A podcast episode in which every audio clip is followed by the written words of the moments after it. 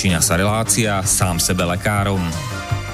V rámci tejto relácie môžu zaznieť rozličné údaje o rozpoznávaní a liečbe rôznych chorôb a zdravotných ťažkostí. Všetky takéto údaje sú určené výlučne pre vašu informáciu a nesmú byť chápané ako lekárske odporúčania. Ak máte akúkoľvek akútnu či chronickú chorobu alebo iné zdravotné ťažkosti, s ktorými si sami neviete dať rady, obráte sa prosím na kvalifikovaného a skúseného odborníka, ktorý bude môcť individuálne určiť, v čom tieto choroby a ťažkosti spočívajú a ako by ich bolo možné odstrániť či vyliečiť. Nič také však nemusí účinkovať na diaľku, teda bez toho, aby vás kompetentný odborník videl a osobne vypočul a vyšetril. Preto je dôležité osobné odborné poradenstvo, ktoré vám môže ušiť liečbu na mieru podľa vašich potrieb, životného štýlu, životného rozpoloženia a ďalších individuálnych daností. Nie je však v silách ani moderátora, ani hostí tejto relácie predvídať všetky okolnosti, ktoré by mohli konkrétne vo vašom prípade nastať a vyčerpávajúcim spôsobom ich v rámci relácie popísať. Zároveň moderátor a hostia tejto relácie nemajú nejakú kontrolu nad tým, či budú ich slová presne zapamätané, správne pochopené a bezchybne uplatnené. Zároveň vôbec netušia, kto všetko túto reláciu bude počúvať a teda nemajú nejakú možnosť individuálne podľa potreby zasiahnuť a diagnostiku či liečbu vhodne upraviť. Zároveň sa lekárska veda prudko vyvíja a každý týždeň sú zverejňované nové a nové vedecké štúdie, z ktorých niektoré prinášajú úplne zásadné nové poznatky, rozširujúce ľudské poznanie alebo vyvracajúce doteraz prevládajúce domienky. Zároveň je človek tvorom omylným a aj napriek všetkej poctivej, úprimnej a svedomitej snahe o plnosť, pravdivosť a bezchybnosť poskytovaných informácií sa môže pomýliť. Preto to všetko nie je mysliteľné, aby moderátor či hostia relácie sám sebe lekárom na slobodnom vysielači niesli akúkoľvek hmotnú či nehmotnú zodpovednosť za prípadné škody, ktoré si poslucháči môžu privodiť neúplným zapamätaním, nesprávnym výkladom či nevhodným uplatnením vo svojom živote tých údajov, čo v tejto relácii odznejú. Z toho však vôbec nevyplýva, že by sme si za svojimi slovami nestáli, ale len to, že keď nemáme právo osobným zásahom ovplyvniť diagnostiku či liečbu daného jednotlivca, logicky nesmie byť od nás požadovaná osobná zodpovednosť za to, čo nemôžeme nejako ovplyvniť. Počúvate Slobodný vysielač. Pekné popoludne, milé posluchačky, vážení poslucháči, vítajte v relácii sám sebe lekárom číslo 162. Dnes bude reč o tom, ako predchádzať poškodeniam plodu, teda budúcich bábetiek. Dnes máme nedelu 24. marca a všetko dobré k meninám prajeme všetkým Gabrielom. No a mm, zajtra budeme mať e, taký, nazvime to, že pamätný deň, ktorý sa trošku dotýka aj tejto relácie. No a našim dnešným hostom je v tejto relácii po druhýkrát a na Slobodnom vysielači po tretíkrát inžinierka Janka Tutková. A pekné popoludne prajem. Pekný nedelu prajem. Dobre, my sme mali predchádzajúcu reláciu vlastne pred mesiacom a pol, alebo teda pred 6 týždňami presnejšie. To bolo uh, číslo 156 uh, 10 februára, teda druhý, 2019, kde sme sa bavili o sexualite pred svadbou a po nej. A mňa by zaujímalo v tomto smere, že e, dobre, tak e, sme to ako keby začali, hej, že bez sexu to samozrejme nejde, žiadny plod nebude. A teraz, teraz by sme sa vlastne pozreli, že čo, čo, čo robiť, aby to zdarne dopadlo. Teda dobre to chápem.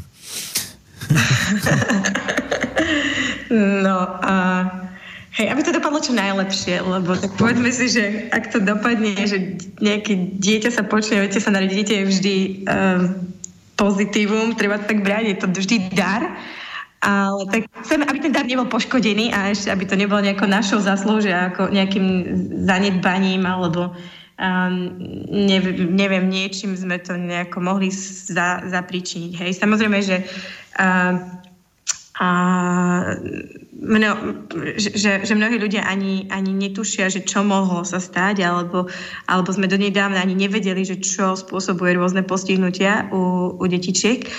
Ale dneska teda vďaka medicíne a, a vede vieme o niektorých veciach, ktoré teda môžeme sa snažiť um, nejako eliminovať, predvídať, hej, zabrániť im.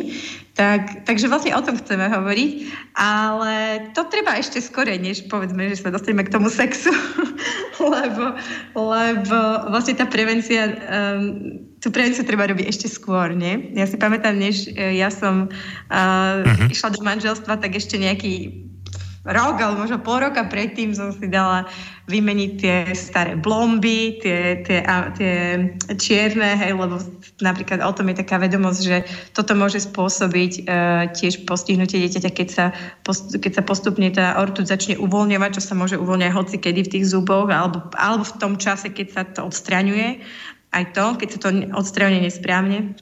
Hej, takže takže um, na také veci treba asi myslieť dopredu a o tom sa nehovorí, že plánovanie rodičovstva a, a, a teda aj plánovanie manželstva, lebo to, to, to tam by malo začať pekne po poriadku, jak si povedal, že poďme na to pekne po poriadku.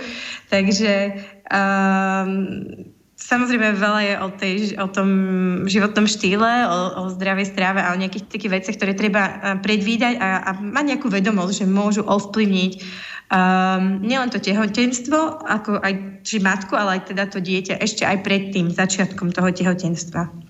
Tak o tom tu chceme teraz rozprávať všakže. Uh-huh. No, takže to, to, to, to, to je teda hlavne teda o tom, čo by mali robiť ženy, predpokladám, ale mo, možno, možno v krátkosti akoby nebolo zlé aj trošku načetnúť mužskú úlohu v tomto, lebo napríklad bola nejaká taká štúdia, ktorá podľa ktorej teda údajne neviem, asi, asi nie u každého, ale u nejakej časti autistických detí, to, že sú autisti, teda súvisí s, s vekom otca, že, že čím starší otec, tým e, väčšia pravdepodobnosť, že dieťa bude autistom. A ja som sa tak nad tým zamýšľal, že tak to asi nebude že železné pravidlo, lebo však uh, pred uh, nejakým rokom 1940 uh, množstvo aj starších ľudí malo detí a nikto nebol autista ale že to možno súvisí s tým, že čím je človek starší, tak e, pokiaľ žije takým nie, nie práve vhodným spôsobom života, tak um, sa mu viacej a viac uh, poškodzuje DNA a tým pádom teda vlastne je aj nachylnejší na to, že jeho deti budú autistické.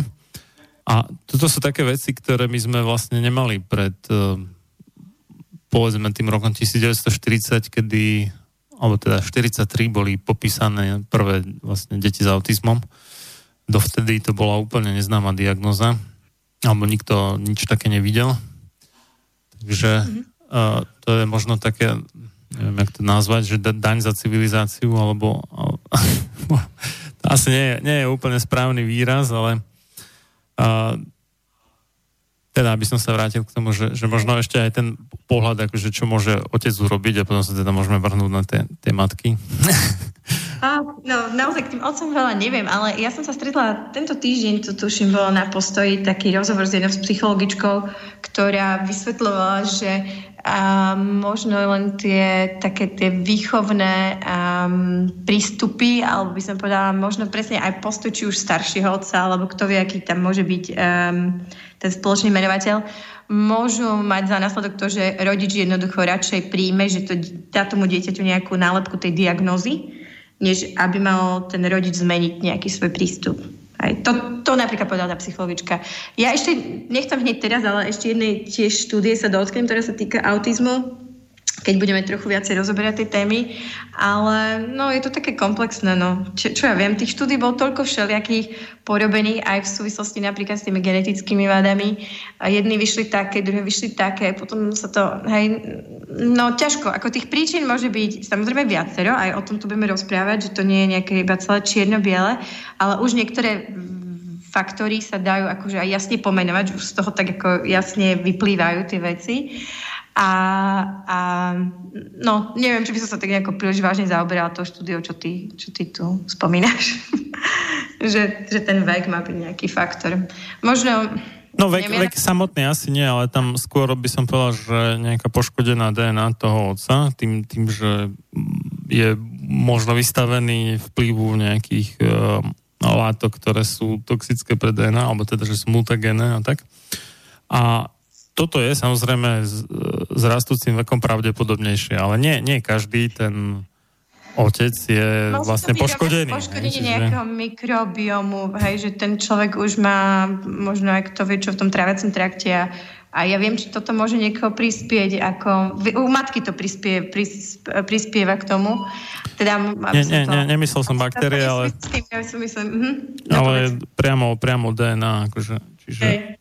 Lebo tak otec tam zase tak veľmi toho veľa nenarobí. Akože, dodá dedičnú informáciu a zvyšok je na matke, no. Hej, no uh, vlastne um, môžeme hneď prísť tej téme, uh-huh. vlastne uh, ja som sa zaoberala tým, že, že či, sa dajú predcha- či sa dá predchádzať tým genetickým uh, poruchám a, a teda už niekoľko takých štúdí uh, vysvetľu, teda poukázalo, kedy si možno pred 20 rokmi tak naznačil, že to môže súvisieť uh, aj, s, um, aj so s nejakými vitamínmi. A, a, a teraz ako posled, za posledných 10 rokov tu už boli také štúdie, ktoré ako to dosť uh, jasne potvrdili, a, že ten genetický materiál ovplyvňuje, však napokon tu, tá, hovorí sa dneska viac o epigenetike, že vlastne samozrejme sú spúšťače tých génov, aby sa prejavili tie fonotypy. Takže tak je to vlastne už aj pri tom počatí. Hej? A vlastne teraz sa chcem trochu tomu dostať tomu genetickému materiálu a možno, že nám to z toho vypadne, že či naozaj tam otec má tam nejakú rolu. Uh-huh. A, tak a, vlastne s čím som sa ja stretla, a o čom vlastne chcem tu aj dneska hovoriť, je vlastne, že tie genetické e, e choroby môžu, môžu e, ešte pred počatím nejako um, už byť tam dané a to je, to, to, tomu dochádza vtedy, keď sa už delí tá pohľavná bunka. Hej? Vraj, vraj ten vplyv pohľavných buniek mužov je veľmi, um, mám veľmi, veľmi malú šancu to nejako ovplyvniť, ale, ale už žien to má akože dosť dôležitú rolu, lebo uh, a, a dokonca sa to stáva, to, to delenie buniek, tý, to delenie tých génov uh, prebieha na, um, v dvoch úrovniach, volá sa to meiosis, meioza. A vlastne tá prvotná mejoza nastáva ešte uh, v prvom trimestri keď je tá žena ešte prenatálne dieťa. Hej? To úplne prvýkrát sa rozdelí jedna bunka na dve a, a okopírujú sa tam tie chromozomy. Hej? A teraz tá, tá posledná fáza tej mejozy a, nastáva pri ovulácii. Hej? Takže, takže tam dochádza k ďalšiemu okopírovaniu, tie dve sa rozdelia na ďalšie štyri Hej, a, a vlastne uh, tam môže nastať samozrejme nejaké zlé opísanie, tá, zlé skopírovanie tých génov, tak ako sa môže stať už naozaj aj v tom prenatálnom, čo si nesieme teda celý život, ani o tom nevieme. Hej. Takže um, samozrejme toto už spätne nevieme vrátiť, ak sa tam niečo zle opísalo, ale vieme ešte zasiahnuť do toho, ak by sa vlastne tie gény zle opisovali v, tej, v tom našom vajíčku ženskom, pred počatím, teda pred tou ovuláciou. No a u mužov pri spe- s tými spermiami tiež tam nejaké delenie a opísanie chromozomov určite nastáva, ale či tam má nejaký vplyv, pravdepodobne nejaký má, ako tí ľudia, ktorí sa venujú tomu Downomu syndromu a výskumu toho, tak oni poukazujú, že, že je tam veľmi malá šanca, že, že by taká nejaká trizomická, zle opísaná, um, teda spermia zle, zle opísanými tými strojenými uh, génmi, bola taká super rýchla, taká super pohyblivá, taká proste, ktorá naozaj, akože sa dostaneme k tomu vajíčku prvá, lebo vieme, že to je iba jedna spermia, ktorá je najrýchlejšia a oplodní to vajíčko. Takže uh, oni sú voči tomu skeptickí, ale pravdepodobne môže tam byť aj, aj uh, nejaký iný faktor, nemusí to byť práve Down syndrome, môže to byť nejaké iné možno poruchy, kde, kde ten uh, prínos otcových génov sa podpíše, lebo však napokon sú niektoré pravdepodobne aj genetické choroby, ktoré sa aj možno z otca nejako vedia spätne preniesť, hej. Takže uh, Takže samozrejme aj chlapi sa musia správne stravovať a mať dobré vitamíny, lebo tiež aj u mužov samozrejme uh, to, má, to má vplyv na DNA a všeobecne na DNA má veľa, veľa faktorov vplyvu. Jeden z nich je určite aj samotný stres, takže už, už keď nič iné, tak aby tá žena bola v pohode a ten muž nestresoval, to už len môže proste pomôcť uh, celému tomu procesu. No a, a a to, toto je asi také prvé porozumenie toho, že vlastne uh, vtedy sa opisujú tie gény, vtedy uh, to vajíčko už môže ísť do toho oplodnenia s, so strojitým, jak sa to povie po slovensky? Um, asi stroje, strojeným, ale... Strojeným, alebo stroj, ale nie, so strojitým génom. Nie, nie, nie od slova stroj, ale akože, že je trojitý, no, tak. No normálne, normálne by bol párový, teda dva, ale oni tam majú ten problém, že sú tam tri. Čiže majú to, trošku navyše. No. A to sa môže stať na tom tzv. 21. géne, keď si hovoríme o tom Downovom syndróme. Uh, ch- chromozome, nie géme v inom géne, hej. Takže, počkaj, počkaj, takže... počkaj, ty hovoríš gen, ale to, to, to, je, to je chromozom. Chromozom je vlastne rad génov a gen je vlastne časť nejakého toho konkrétneho chromozomu, čiže 21. chromozom je to.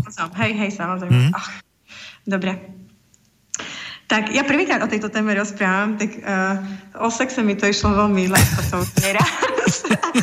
ale, ale toto je taká moja nová vec, ktorý som zašprtala no, niekoľko mesiacov intenzívne teraz posledných, ale možno, že, že už tak aj vyššie roka, lebo sama som, som sa pozerala na to, keďže aj ja som už v takom veku, že že mi hovoria ginekologovia, že á, na 35 rokov nie, ženy už máte vždy väčšiu šancu na nejaké postihnutie a nejaká vyššia pravdepodobnosť tam vraj vychádza.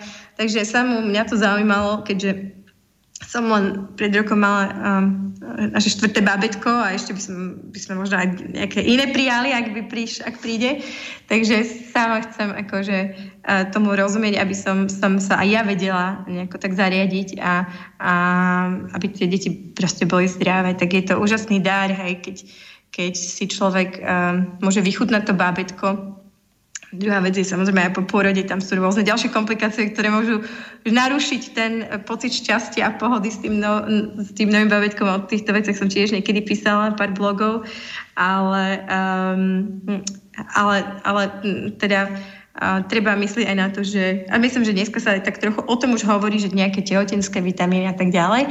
Myslím, že predsa len tá téma o tých e, prevenciách genetických postihnutí je ale nová. Hej? Ja som teda, keď som som aj komunikovala s nejakými profesormi a s nejakými lekármi na tú tému, tak všetci akože, že a možno niečo také sa spomínalo, ale no neviem, ako proste celkom nie je o tom vedomosť, takže som sa no. ja presne na toho dala a som pripravila, sme pripravili naša, organi- naša organizácia nejaké letáky, ktoré tento týždeň práve budeme rozposielať do ginekologických ambulancií pre vlastne pacientky, aby si mohli prečítať v čakárni nejaké ďalšie materiály pre lekárov a, a teda začali sme písať na rôzne portály na tú tému, aby tu vzniklo nejaké väčšie povedomie a osveta, a, aby sme teda vedeli predchádzať aj a, takýmto genetickým poruchám. A spomeniem teda, že, že um, to aj v kontexte toho, ale ty si naznačil, asi nedopovedal, že zajtra je ten deň počatého dieťaťa, ale Teraz 25. 1. marca, myslím, že to bolo vo štvrtok, bol práve deň e, ľudí s Downovým syndromom. Aha, tak to je tak tesne pred. Áno, to sú tak tesne, takže uh-huh. teraz toho bolo strašne veľa, keď ste sledovali na Facebooku, na Twitteri, myslím, že Donald Trump sa tam fotil s deťmi, dokonca kandidát Ševčovič, tam som videla, že má také krsnia vraj s Downovým syndromom a, a proste kade, kade kto sa proste sa tam odfocoval v tých uh, rôznych ponožkách, lebo to je ako vraj ten symbol tých uh-huh. tej, tej inakosti, lebo však predsa ako spoločnosť sa tu hrdíme tým, že chceme uh, príjmať tú diverzitu a chceme byť inkluzívni a, a neviem čo, tak, tak teraz, uh, teraz to tak letelo cez, cez ten internet, uh, že teda príjmeme tie deti s Danovým syndromom. Uh, ono je pravda, že v poslednej dobe a hlavne v tej západnej spoločnosti, ja tak vnímam v Británii a v Amerike, uh, sa to nejako tak aj mení, lebo uh, vieme, že tam, že jednak že jednak je tam tá, tá kampaň, aby sa tie deti potratili. Napríklad na Islande už žiadne nie sú. Vraj to je prvá krajina, ktorá sa proste zbavila tých detí. Tých uh, proste 100% že sa, potrat, že, že sa nerodia da, dávnici, hej, vôbec. Presne, áno, lebo uh-huh. je tam pravdepodobne nejaký taký No počkaj, a to, to, ako tie vyšetrenia predporodné, to vždy odhalia každého dávnika? Lebo... No, sa dostaneme, k tomu sa dostaneme. Ale čo sa povedať, že, uh-huh. že ale čo sa zmenilo, sa mi zdá, že teraz je to akoby viac príjmané, lebo teraz um, v, v Británii, čo sledujem, tak teraz uh, sa nejaké dieťa s Downovým syndromom stalo dokonca akože tvárou obrovskej jednej kampane, čo je na billboardoch všade.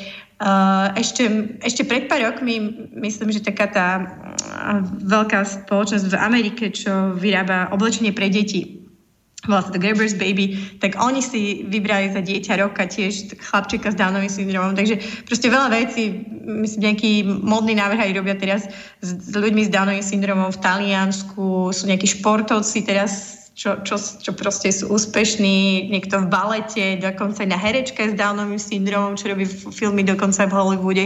Takže nejako sa to týmto smerom láme ale zároveň tu proste uh, vidíme aj nejaký, nejaké také možnosti, ktoré tu vznikli, je, že, že sa šíria um, v tomto našom civilizovanom svete práve nové také neinvazívne genetické testy, ktoré sú práve zamerané na tie, na tie uh, Downové syndromy. Teda oni by mali, akože sú, sú schopné odhaliť genetické vady, nie iné. Nie tie iné morfologické, vyvinové, čo vzniknú počas tehotenstva, ale oni čítajú vyslovene z génu, hej. Takže, um, takže tam majú veľmi, veľmi vysokú spolahlivosť, čo sa týka Downovho syndromu. Sú tam potom ešte iné rôzne chromozomové anomálie, nejaký Edwardsov syndrom, Patau, Giorgio a neviem, aké iné. Si, si sa to dá všetko popozerať, ale, ale tieto, niek- týchto nemá to až takú vysokú, vysokú spolahlivosť, tento test, dokonca až 15% môže tam byť taká, že, že, že ten falošný výsledok. Takže Takže um, toto je ten taký paradox, že vlastne um, aj je tu nejaká by osveta, akože, že príjmame tých ľudí, ale zároveň chceme akože tými genetickými testami odhaliť a, a potom sa aj akože nejako toho dieťaťa zbaviť. To, sme teda, to teda vidíme v Amerike, kde tie testy sú už niekoľko rokov a, a od zavedenia týchto testov, čo sú len komerčne akože ponúkané, tak uh, stúpla tá miera zbavovania sa detí, myslím, oni to vykazujú, že o tretinu viac sa detí s Downovým syndromom a zabíja, teda potratom.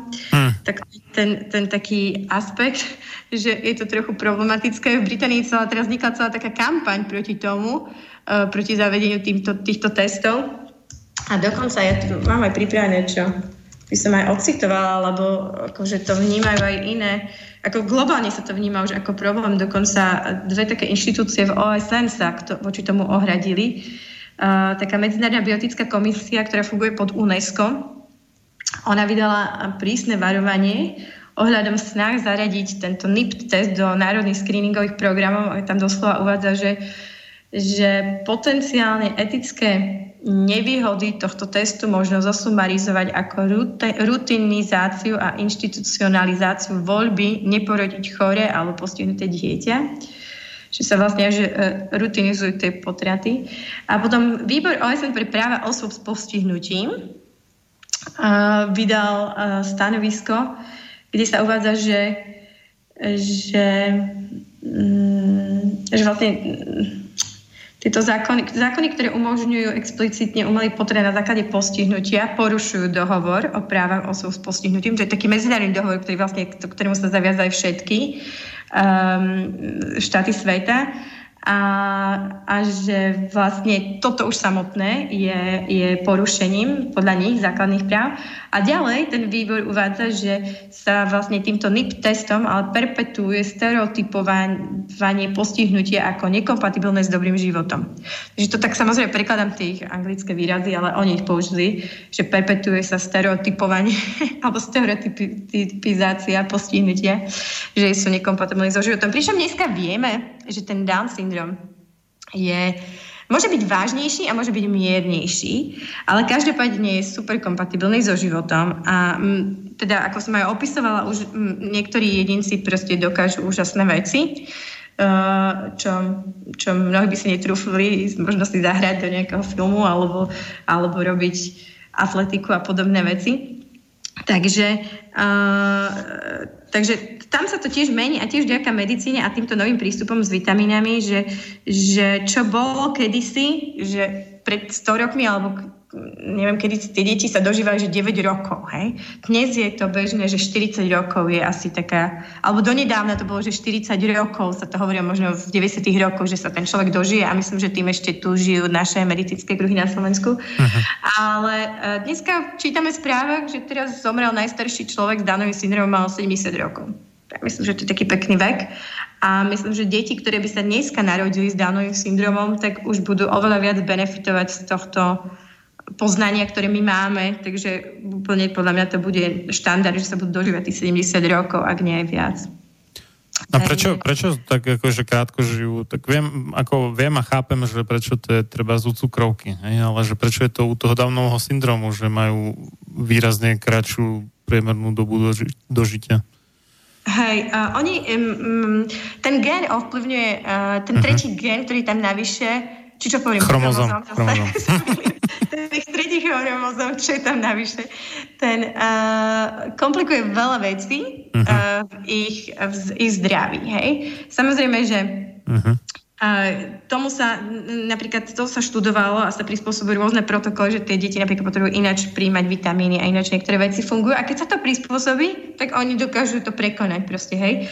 Ale čo nevedia prekonať je presne, že, že um, a, um, že, že, že majú tam, um, že to funguje nejako, majú podobný, no, nastáva tam podobná situácia a sa priznám, že teraz neviem to celkom možno úplne vysvetliť, ale vlastne štúdie v Európe sa venovali štúdiu ľudí s Downovým syndromom a študovali na nich Parkinsonovú chorobu, lebo vlastne títo ľudia vlastne akoby skorej dostali Parkinsonovú chorobu. Vlastne ta, ten, uh-huh ten ich um, genetický make-up im spôsobuje to, že vlastne oni, uh, ten mozog sa im skôr akože týmto smerom poškodí, hej.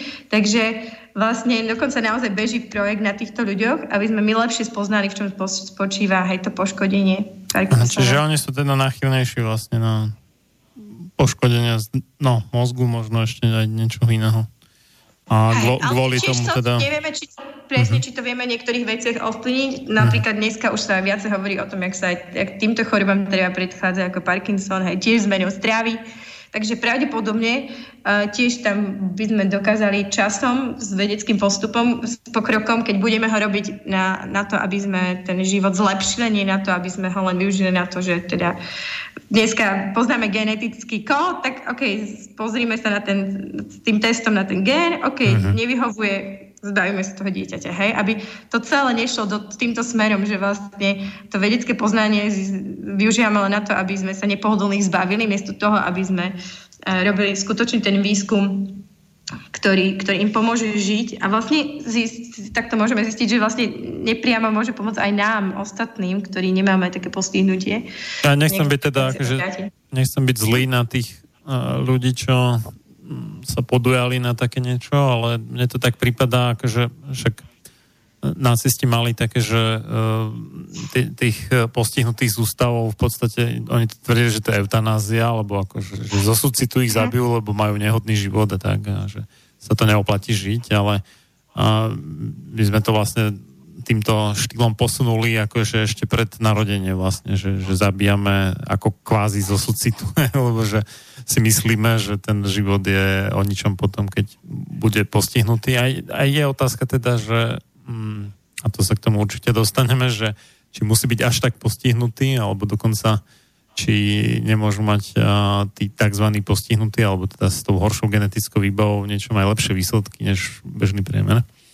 Uh-huh. No, no, takže... Uh, tak neviem, neviem, či... Hradia voči tomu, že to určite nie je zbavovanie sa ľudí zo sucitu. A to, čo no, Hitler, vôbec nebol zo sucitu. No, to bolo vyslovene... Teda, ak to no ja viem, ja viem to, to bola tá ide, ideologická propaganda, ale akože samozrejme, že realita bola úplne že opačná, že krúta, ale tak to máš... Áno, že tí, ľudia, že tí ľudia boli naozaj na príťaž. Tak to bolo prezentované, také dokonca video uh, existovalo na YouTube, aj existuje kde ja som ho raz dala do blogu a potom sa to, niekto to nahlásil, tak to vymazali z YouTube.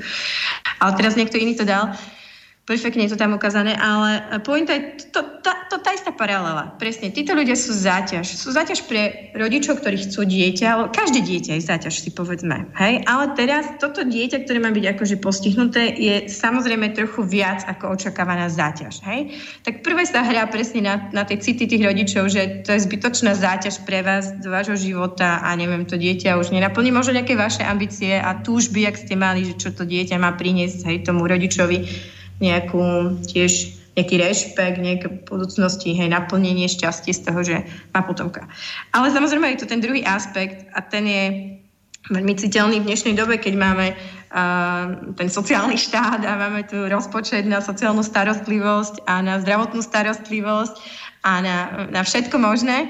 Proste, že, ten, že niektorí ľudia jednoducho sú záťaž pre ten rozpočet a tak to bolo vtedy aj za na to bral, že títo ľudia tam žijú v tých palác, tých nejakých ústavoch a neviem, v akých pekných miestach. A teraz prečo by, by títo postihnutí tam mali proste nás zaťažovať, za, teda za nacizmu, tak aj teraz sa to tak ako prezentuje a vyslovene v Holandsku už je ten vyslovene nátlak na tých, na tých rodičov cez tie inštitúcie, cez tie medicínske inštitúcie, že proste ten život nie, že nie je kompatibilný s, so šťastným životom, plnohodnotným životom, ale že proste je záťažou pre, pre nás ako spoločnosť. Hej. Viete, neviem, či toto si zaregistroval, že vieš, v Holandsku je dokonca eutanázia detí dovolená.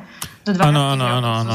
Som, Chodia mi tvoje správy, takže som jo, trošku v obraze. Áno, tak to, to, to akože len také doplnenie, že vlastne, že toto sa nám tu nejako vracia uh, znova, ale vracia sa to trošku ináč, ale znova ten, tá istá, hej, jasne, nerobí to, nie je, nie je to akcia T4 ako za nacizmu, že teraz prišli nejakí ozbrojení a ich tam vyviezli a možno nejakí lekári oblečení, ale vlastne dnes je to pre 21. storočie s tým, že je to na, tých, na tej slobode tých ľudí, ale, ale ten proste nátlak je tam bádať, však to dneska ľudia, ktorí chodia, e, ktorí prídu do tehotenskej, či tej myslím, že to bola tehotenská poradňa, tak, tak sami uh, majú kopec svedectiev, kde proste ten lekár im veľakrát nevhodnou poznámkou alebo komentárom, otázkou, hej, už podsúva niečo.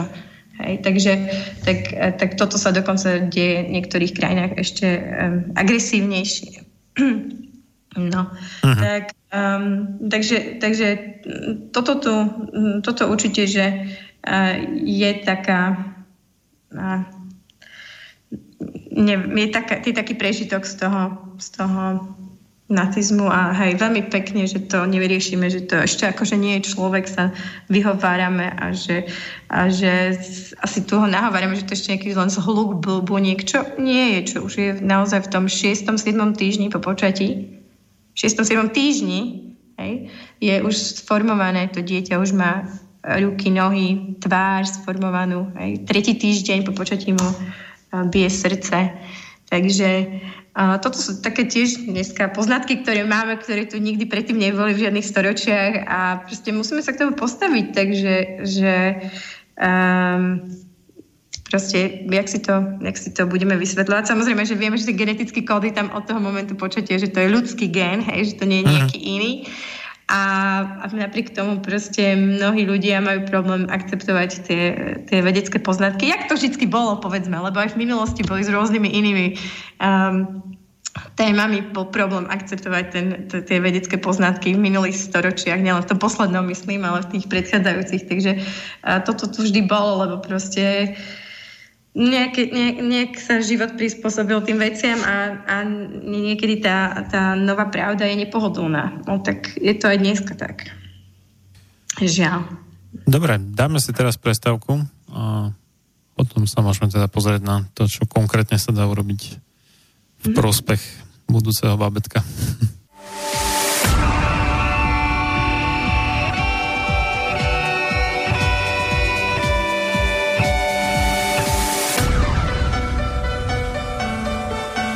Čím národ nižšie stojí, čím hlbšie v živote telesnom je ponorený, tým menej vážnosti má sám k sebe a tým ľahšie si dá so sebou zahrávať a svoje si odnímať, ako i jednotlivý človek v bahne telesného života zaviaznutý. Je bez vážnosti k sebe samému a ľahko sa za úžitok telesný nie len s telom, ale aj s dušou zapredá. Ľudovít Štúr Máte naladený slobodný vysielač Banská Bystrica.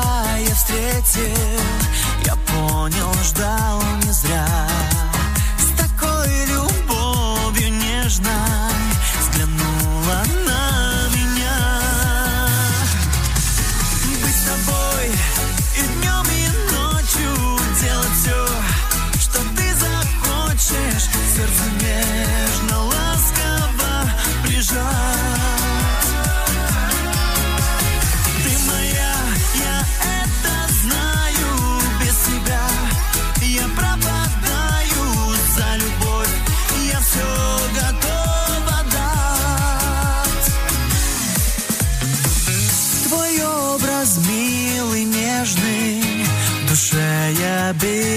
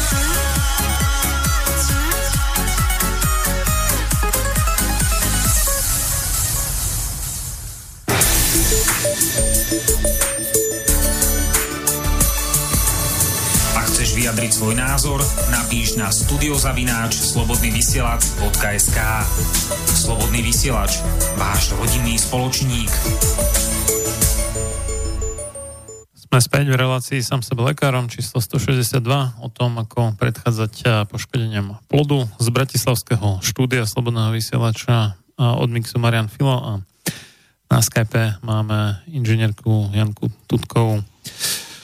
Uh, ty si spomínala, že um, Janka, že to je tak akože niečo nové, jak teda predchádzať prípadným škodám budúc, u budúceho dieťatka, ale myslím, že to až tak úplne, že novinka nie je, lebo ja už som dávnejšie zachytil, že uh, také, že sa odporúča uh, kyselina listová vlastne tehotným ženám kvôli tomu, aby potom nemalo dieťa raštep chrbtice a takéto veci?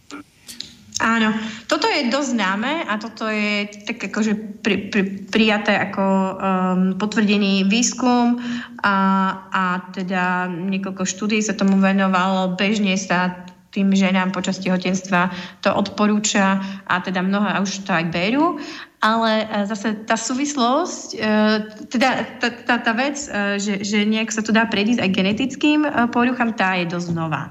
Uh-huh. Ja by som teda to dala na presnú mieru a, a ak v niečom, aby som nebola nesprávne pochopená, alebo kto by si chcel možno viacej sám pozrieť, chcela by som možno uvieť zdroj tých mojich štúdí alebo toho môjho um, um, štúdia, Uh, je taká web stránka americká, ktorá sa tomu zaoberá a, a si pozrite, že naozaj akože má má perfektný prehľad o tej diagnóze, o aj liečbe detí s Downovým syndromom, o prevencii, o všetkých vedeckých výskumoch.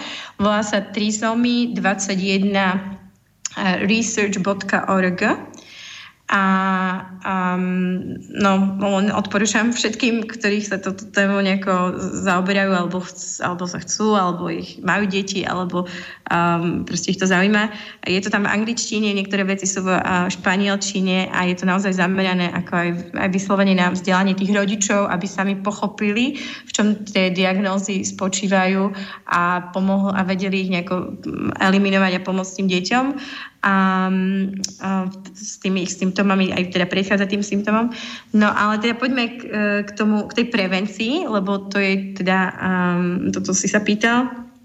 Uh, tam vlastne som si aj našla ten prvotný článok, čo ma veľmi zaujal a potom ešte na ďalších iných web stránkach od iných nejakých odbor, odborných zdrojov to bolo znova akože potvrdené, že, že vlastne ešte koncom 90. rokov sa objavila súvislosť s tým, že tie deti, ktoré majú raštep chrbtice, to čo spomínaš, tzv. spina bifida, alebo vieme aj raštep tváre, môžu mať to tiež nedostatkom uh, kyseliny listovej, uh, majú zároveň aj väčšiu pravdepodobnosť uh, tohto Downovho syndromu. A to bolo prvé, čo vlastne ťuklo tých vedcov, že, že to je zaujímavá tá paralela a že, že povedzme si, či tam nebude nejaká taká hypotéza, že to súvisí s tou kyselinou listovou to je vitamín B9, tzv. E, folát, alebo teda kyselina listová. A tak e, ešte pred tými 12-15 rokmi e, prišli tie prvé štúdie, ktoré sa tomu venovali a, a sa skúmalo, že až ako to je. Medzi tým už napríklad v niektorých západných krajinách sa začala kyselina listová pridávať do múky, do cereálií, do rôznych tých zdrojov, lebo proste bolo to, že, že predchádza tým, tým poruchám nervovej sústavy, aj tým raštepom a teda uh, sa sledovalo, že či to aj nejako súvisí s tým uh, Downovým syndromom, že či, to, či sa tomu dá nejako predísť. No, takže naznačovalo to niečo, čo súvisí s, tom, s, tým, um, s tou metabolizáciou folátu, ale medzi tým sa zistilo, že je to ešte iný faktor, ktorý do toho proste vstúpil, je, že nie každý môže tú kyselinu listovú správne metabolizovať v tele, aby sa mu správne absorbovala tá, tá syntetická, tá, ktorá sa bežne pridáva do tých uh, doplnkových, výživových doplnkov alebo tehotenských vitamínov. No a vlastne znova sme pri génoch vlastne zistili tie veci, že, že niektorí ľudia majú poruchu na génoch, v e, tzv. tých folatických génov, ktoré metabolizujú tú kyselinu listovú a majú tzv. Um, mutáciu MTHFR, tak sa, to, tak sa tomu hovorí, takéto skrátke MTHFR, teda metylfolát. A, a vlastne oni potrebujú aktívnu formu kyseliny listovej. To znamená, že, že si nepomôžu s touto syntetickou, aj keď ju brali, napriek tomu mohli mm, mať to dieťa postihnuté, a, a lebo to proste nevedelo ich telo stráviť. No a, a teda o tom je presne, keď sme prišli k tomu jadru toho, že o tom je vlastne aj tá naša osvetová kampaň, aj, aj a to, o čom ja chceme hovoriť, že tá kyselina listová vie predísť aj e, tým genetickým poruchám. Je veľmi dôležitá totiž to kyselná listová pri delení buniek akýchkoľvek a to sa aj využíva, tá, jej, e, tá, tá funkcia toho folátu. Napríklad sa využíva aj opačne, keď nechceme, aby sa delili bunky napríklad rakovinové, tak aj vtedy sa tam využíva nejaký ten mechanizmus toho. Hej, ale uh, vlastne dôležité je, aby to bola tá správna forma. Hej. V Amerike sa, sa rôzne zdroje uvádzajú, že, že až polovička populácie môže mať tú poruchu MTFR, mutáciu. A um, na Slovensku zatiaľ no, je to taká novinka pre mnohých ešte stále aj keď už v niektorých liekoch, uh, tých tehotenských vitamínoch, uh, sa aj ponúka tá nová aktívna forma, ktorá je stráviteľná pre všetkých v malom množstve.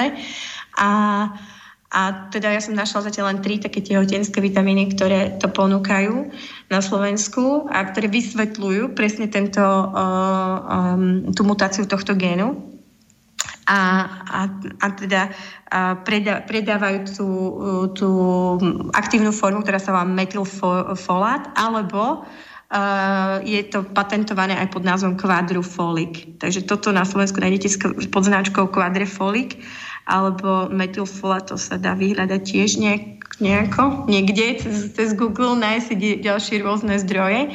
Ja som, ale... ja som sa pozeral práve, že, že čo, aké sú tie mm, vitamíny B dispozícii na Slovensku, drvia väčšina tam má iba tú kyselnú listovú, ona je asi lacnejšia. Jasné. No a to MTHFR to vlastne znamená, že metyl tetrahydrofolát reduktáza. Tak, tak, no tak, a to tak, je, to je vlastne e, niečo, čo z tej kyselnej listovej urobí to, čo je pre nás použiteľné a to je vlastne ten metyl tetrahydrofolát. Čiže je to, a folát vlastne znamená, že sol kyseliny listovej, lebo po, po anglicky, a myslím, že to vychádza z latinčiny, je to akože folic acid, a, alebo folia je vlastne list. Hej, fo, foli. No, čiže uh, Čiže je to, neviem, by sme mohli povedať teoreticky list nan, ale myslím, že aj v Slovenčine sa používa ako sol kyselný listový, že folát. No, čiže e, tam ja som práve bol donútený si e, kupovať e, svojho času tie B-komplexy z zahraničia, lebo u nás som nenašiel nič, kde by bol práve ten tetrahydrofolát, alebo teda met, metyl tetrahydrofolát, čo už je tá aktívna zložka. A dokonca som našiel takú, takú vec, že v skutočnosti u časti ľudí to používanie kyseliny listovej zvyšovalo riziko rakoviny, ale vlastne tých vecí, ktorým sa malo predísť. Čiže, čiže nebol veľmi dobrý nápad, akože pridávať to do múky. A, tak, tak. Presne tak. Ak niekto má mutáciu, čo väčšina ľudí netuší, uh, že to má, ale samozrejme dneska sa už to dá otestovať, um, uh, tak uh, vlastne by sa mal vyhýbať akýkoľvek pridaným a syntetickým formám a, a ja poviem, že, že na Slovensku ja som zistila, že sú dva testy uh, k dispozícii, ktoré vlastne vyl, tam tých, tých um, um, genových mutácií môže byť viacero, majú rôzne skrátky, ale vlastne uh, dajú sa vlastne pod tým testom na Slovensku uh, dva tak otestovať a, a to stojí asi 80 eur, čo som jedno našla v jednej takej tej laboratórnej spoločnosti. A, a vlastne tak človek má potvrdené, že, že či to má alebo nemá. Lebo samozrejme, ako si povedal, nesúvisí to len s tým, že to ovplyvňuje len uh, to tehotenstvo, to babetko ďalšie, ale to ovplyvňuje kopec funkcií v našom tele. Aj, takže ten folát je veľmi dôležitý pre všetko. A vlastne, uh, a vlastne keď, keď sa to neabsorbuje, tak sa to vlastne hromadí zvyšuje tú, tú hladinu homocysteínu, čo je ďalší, uh, ďalší problém, ktorý nastáva. A, a potom vznikajú presne väčšie pravdepodobnosti od rakoviny, cez depresie, cez um, rôzne iné, iné choroby, ktoré srdcové choroby, hej, povedzme. Uh, dokonca, dokonca som sa stretla s tým, že na Slovensku už lekári majú také povedomie o tom homocystíne, kde, kde poukazujú na to, že, že až 40% populácie má vysokú mieru homocystínu. To znamená, že pravdepodobne majú buď uh, teda veľa tej nezmetabolizovanej kyseliny alebo nemajú, kys, nemajú dostatok tej kyseliny listovej. A, a tento test na homocystín je ešte lacnejší za 7 eur. A, a vlastne to je tiež taký ďalší priamy faktor, ktorý naozaj vedie k napríklad srdcovo chorobám. Že, že, že samotný lekár už, akože, že som videla tú diskusiu, že jeden teda český lekár, ktorý poukazuje na to, že však jeho otec zomrel a mal úplne v poriadku cholesterol, ale potom ale mal vysoký homocystín, čo spätne zistil. A vlastne samotní niektorí lekári poukazujú na to, že ten homocystín test by bol oveľa účinnejší, než, než sa zaoberať tú mierou cholesterolu v krvi, lebo ten homocystín hovorí viac o tom, že, že či to naozaj nejaké riziko je. No a teda uh, to môže byť, uh, ten vysoký homocystín môže byť presne aj cez, cez nez, nez metabolizovaný vitamín B9, ale aj B12 a rôzne ďalšie faktory, ktoré tam proste môžu nastať. Takže uh, toto je dôležité poznať, alebo teda a keď nevieme a nechce sa nám ísť do testu a, takéhoto genetického, tak potom sa vždy snažiť jesť tú aktívnu formu. Hej? A tá aktívna forma bude teda ten drahý kvadrifolik v tých tehotenských vitamínoch, jeho iba 400 mikrogramov. Ten kvadrifolik sa predáva na maximálne 1 mg, čo, um, čo sa, um, čo, čo to majú zapatentované a takto to proste majú na maximálnu hranicu s tým, že vlastne vyššie miery toho um, metylfolátu môžu spôsobiť rôzne vedajšie účinky. Ale ja som sa stretla uh, veľmi slavný pán doktor uh, Merkola. V Amerike predáva svoju formu folátu, ktorá je aktívna, ktorá je metylfolát, ale neviem, čo v nej ešte má 5 mg. Hej. Ďalšie iné web stránky, také tie health uh, shopy, e-shopy, predávajú tiež 5 mg. A dokonca som sa stretla s harvardskou štúdiou, ktorá rieši práve také vysoké dávky toho metylfolátu pre uh, takých tých ťažko depresívnych pacientov, na ktorých nezaberajú ani antidepresíva. Hej? Že zároveň, keď berú antidepresíva a berú ten metylfolát, tak sa im výrazne, tak začne konečne ten antidepres, to antidepresívum fungovať. Hej? Že vlastne ten metylfolát im pomáha nejako.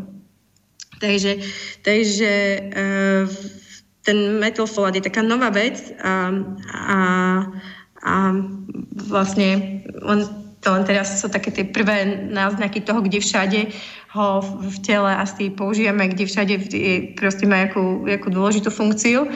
Ale uh, každopádne má teda aj sa podpisuje na to zdravie nielen toho človeka, ale aj toho dieťaťa už pri tej tvorbe tých génov, pri tom prepise tých génov. Takže Um, okrem teda tých vitamínových uh, prípravkov, ktoré si môžete kúpiť, samozrejme aktívna forma sa dá, dá získať z listov, hej, aby sme už hovorili o nejakých konkrétnych veciach, že čo aj treba jesť, lebo hovoríme o stráve, že aj stráva teda má dopad. Um, takže ten B9 vitamín uh, kyselinu listov najlepšie získať z čerstvých zelených listov. Samozrejme špenát, ale aj šalaty, ale majú byť čerstvé. Vraj, vraj tomu nepomáha, keď to sedí v chladničke 3 dní, alebo neviem koľko. Um, takže asi fakt najlepšie... Toto, ale to pokiaľ si to... Aspoň na balkóne si pestuje no. niečo. po... teda Merkola tiež odporúča ľuďom, že hoci v malom, hoci kde, hoci na balkóne niečo, aby si dopestovali svoje, kde vedia, že, že tam nič nestriekali, že má to proste to, to čo treba. Takže... Um, po, pokiaľ si to nepestuješ, tak to nehrozí, že by si to dal akože pod 3 dní ako od zberu až po spotrebu. Asi, veď no. to, asi to, no. Takže neviem, akože toto, čo som si ja, ja k tomu preštudovala, možno, že to má, aj teda ono to aj nejaký ešte ten folát bude mať, len sa to veľmi rapidne znižuje, tá miera folátu, hej, keď uh-huh. to stráca na tej čerstvosti. To, to som tak pochopila uh-huh. z tých web strán, ktoré to vysvetľujú. Um, potom je to ešte aj v, v naklíčených strukovinách, um, nejakých citrusoch, ale teda najviac, hej, ako je aj známe, je to ten kel, špeňa, brokolica a tie zelené šalaty. Takže um, Takže toto sú tie hlavné zdroje.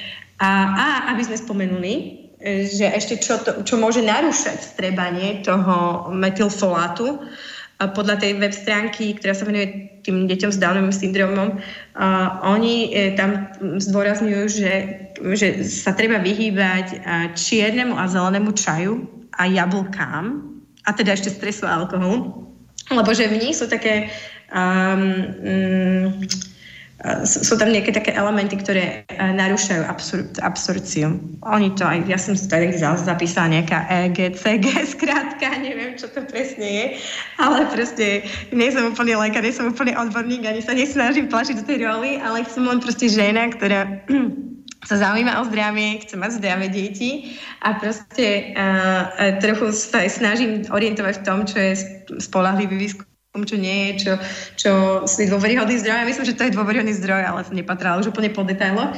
Ale teda upozorím na to, že, že pozor, čierny zelený čaj a proste sú tam substancie, ktoré, ktoré môžu narušiť ten, ten proces. To, to, to je trošku zvláštne, lebo zelený čaj sa práve že odporúča kvôli antioxidantom, vraj? No ale nemusí sa odpúšťať na iné. To je no, to. to, to Vieš čo, aj počas tehotenstva celkom, ja som viac mala skúsenosť, že zelený čaj naozaj nie, mhm. nie je veľmi dobrý, dobrý nápad, lebo je nejaká taká choroba, ktorá súvisí s zeleným čajom, ktorá sa, sa prejaví tým, že vás začnú strašne svrbieť a štekliť nohy. A to sa mi stalo, neviem prečo, tiež som si kde si prečítala, že treba zelený čaj a potom som, som našla, že toto je asi symptom tohoto a dokonca je celá nejaká web stránka, ktorá sa mu venuje, že to môže až, až prerazť do nejakých vážnejších symptómov od toho svrbenia. Takže, takže má to tam rôzne substancie. No a, a ďalšie z tých výskumov potvrdili, že teda um, ten ten B9 vitamín, keďže vieme, že vitamíny skupiny B pôsobia komplexne, to znamená, že, že, že synergické s ďalšími vitamínmi. Jeden veľmi dôležitý je ešte B12. Hej, a B12 a, sa nachádza zase v živočišných produktoch, ideálne zase takých, pro, takých zvierat, ktoré sú na zelenej pastve. a, alebo v sardinkách. A, teda tie ryby už nie sú možno také super zdravé. Niekedy si boli, keďže tam veľa toxínov, ale tie, tie, čím menšie ryby, tým zdravšie. No a, a teda okrem mesa aj vajíčka, mlieko, a pokiaľ je to proste z toho zdravého, zdravého zvieraťa.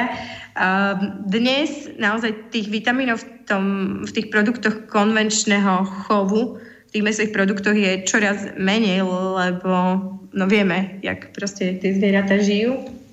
Takže uh, naozaj tam treba aj uh, suplementovať, jak sa to povie, doplňať si vitamín B12, hej, a keďže nespoliehať sa asi pravdepodobne len na, na, tie, na to jedlo. No a zase ten B12 sa tiež uh, tak strebáva, že môže tam kopec vecí ho narušiť to strebávanie a to uh, jedných, z, jedných z tých vecí som si ja sama zažila uh, na svojej koži je uh, Helicobacter pylori. Nie, že by som ho prekonávala počas tehotenstva, pretože som ho mala v minulosti a a ešte teda na, na, počas štúdia vysokoškolského a samozrejme sa to vtedy liečilo niektorou kombináciou antibiotík a tak ďalej.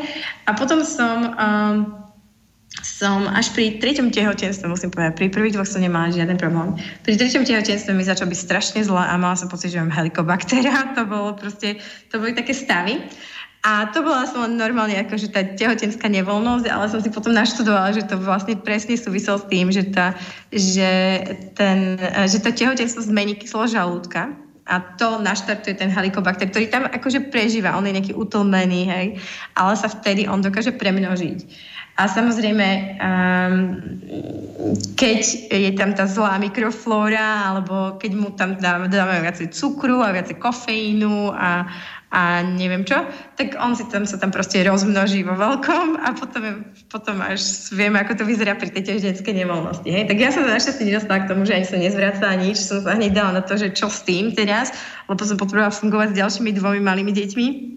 No a naozaj sa mi to osvedčilo, že, že uh, som zistila, že, že to úplne funguje, jak to odporúčal doktor Merkola, že dať si B12, čo som vedela teda, uf, asi to nebude, nebude fungovať, keď, keď som našla tú štúdiu, že helikobaktery narúša to vstrebávanie B12.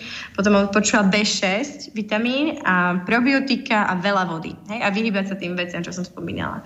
Takže Takže ten helikobakter um, treba potom obísť takým spôsobom, že buď dneska sú už také tie sublinguálne, pod jazyk uh, sa dajú tie B12 dať. Ja som vtedy využila tu možno, že mal ma kto pichnúť injekčne B12 a tak som si to dávala, neviem, či každý týždeň alebo každé dva týždne. Počas tehotenia som si každý asi každé dva týždne, raz za mesiac mimo toho. A potom um, a, a dokonca sú nejaké spreje teraz aj do nosa na B12, hej?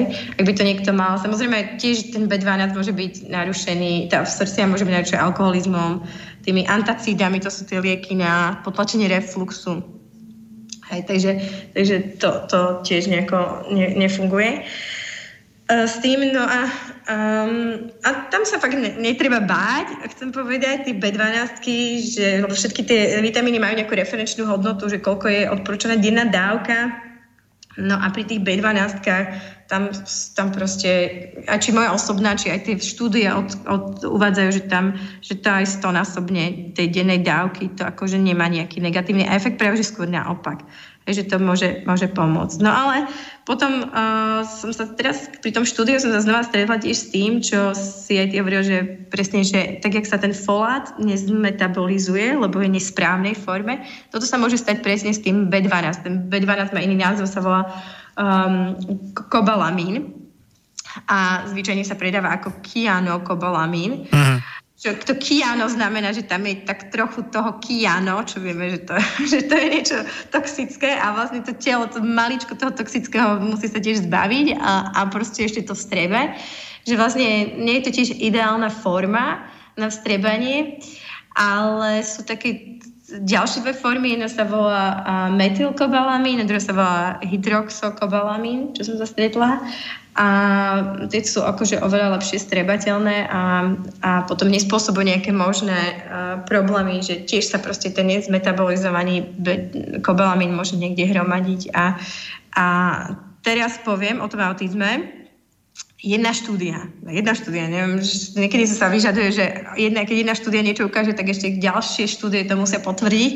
Dobre, tak jedna štúdia ukázala, že autizmus mohol súvisiť s tým, mm, že, nameria, že, že ženám, ktoré porodili bábetko, tesne po pôrode, v prvých dvoch dňoch, merali práve hladinu B9 a B12 a našli tam vysokú mieru B9 a B12 vitamínov u tých žien, ktoré práve potom neskôršie sa u ich detí objavil autizmus.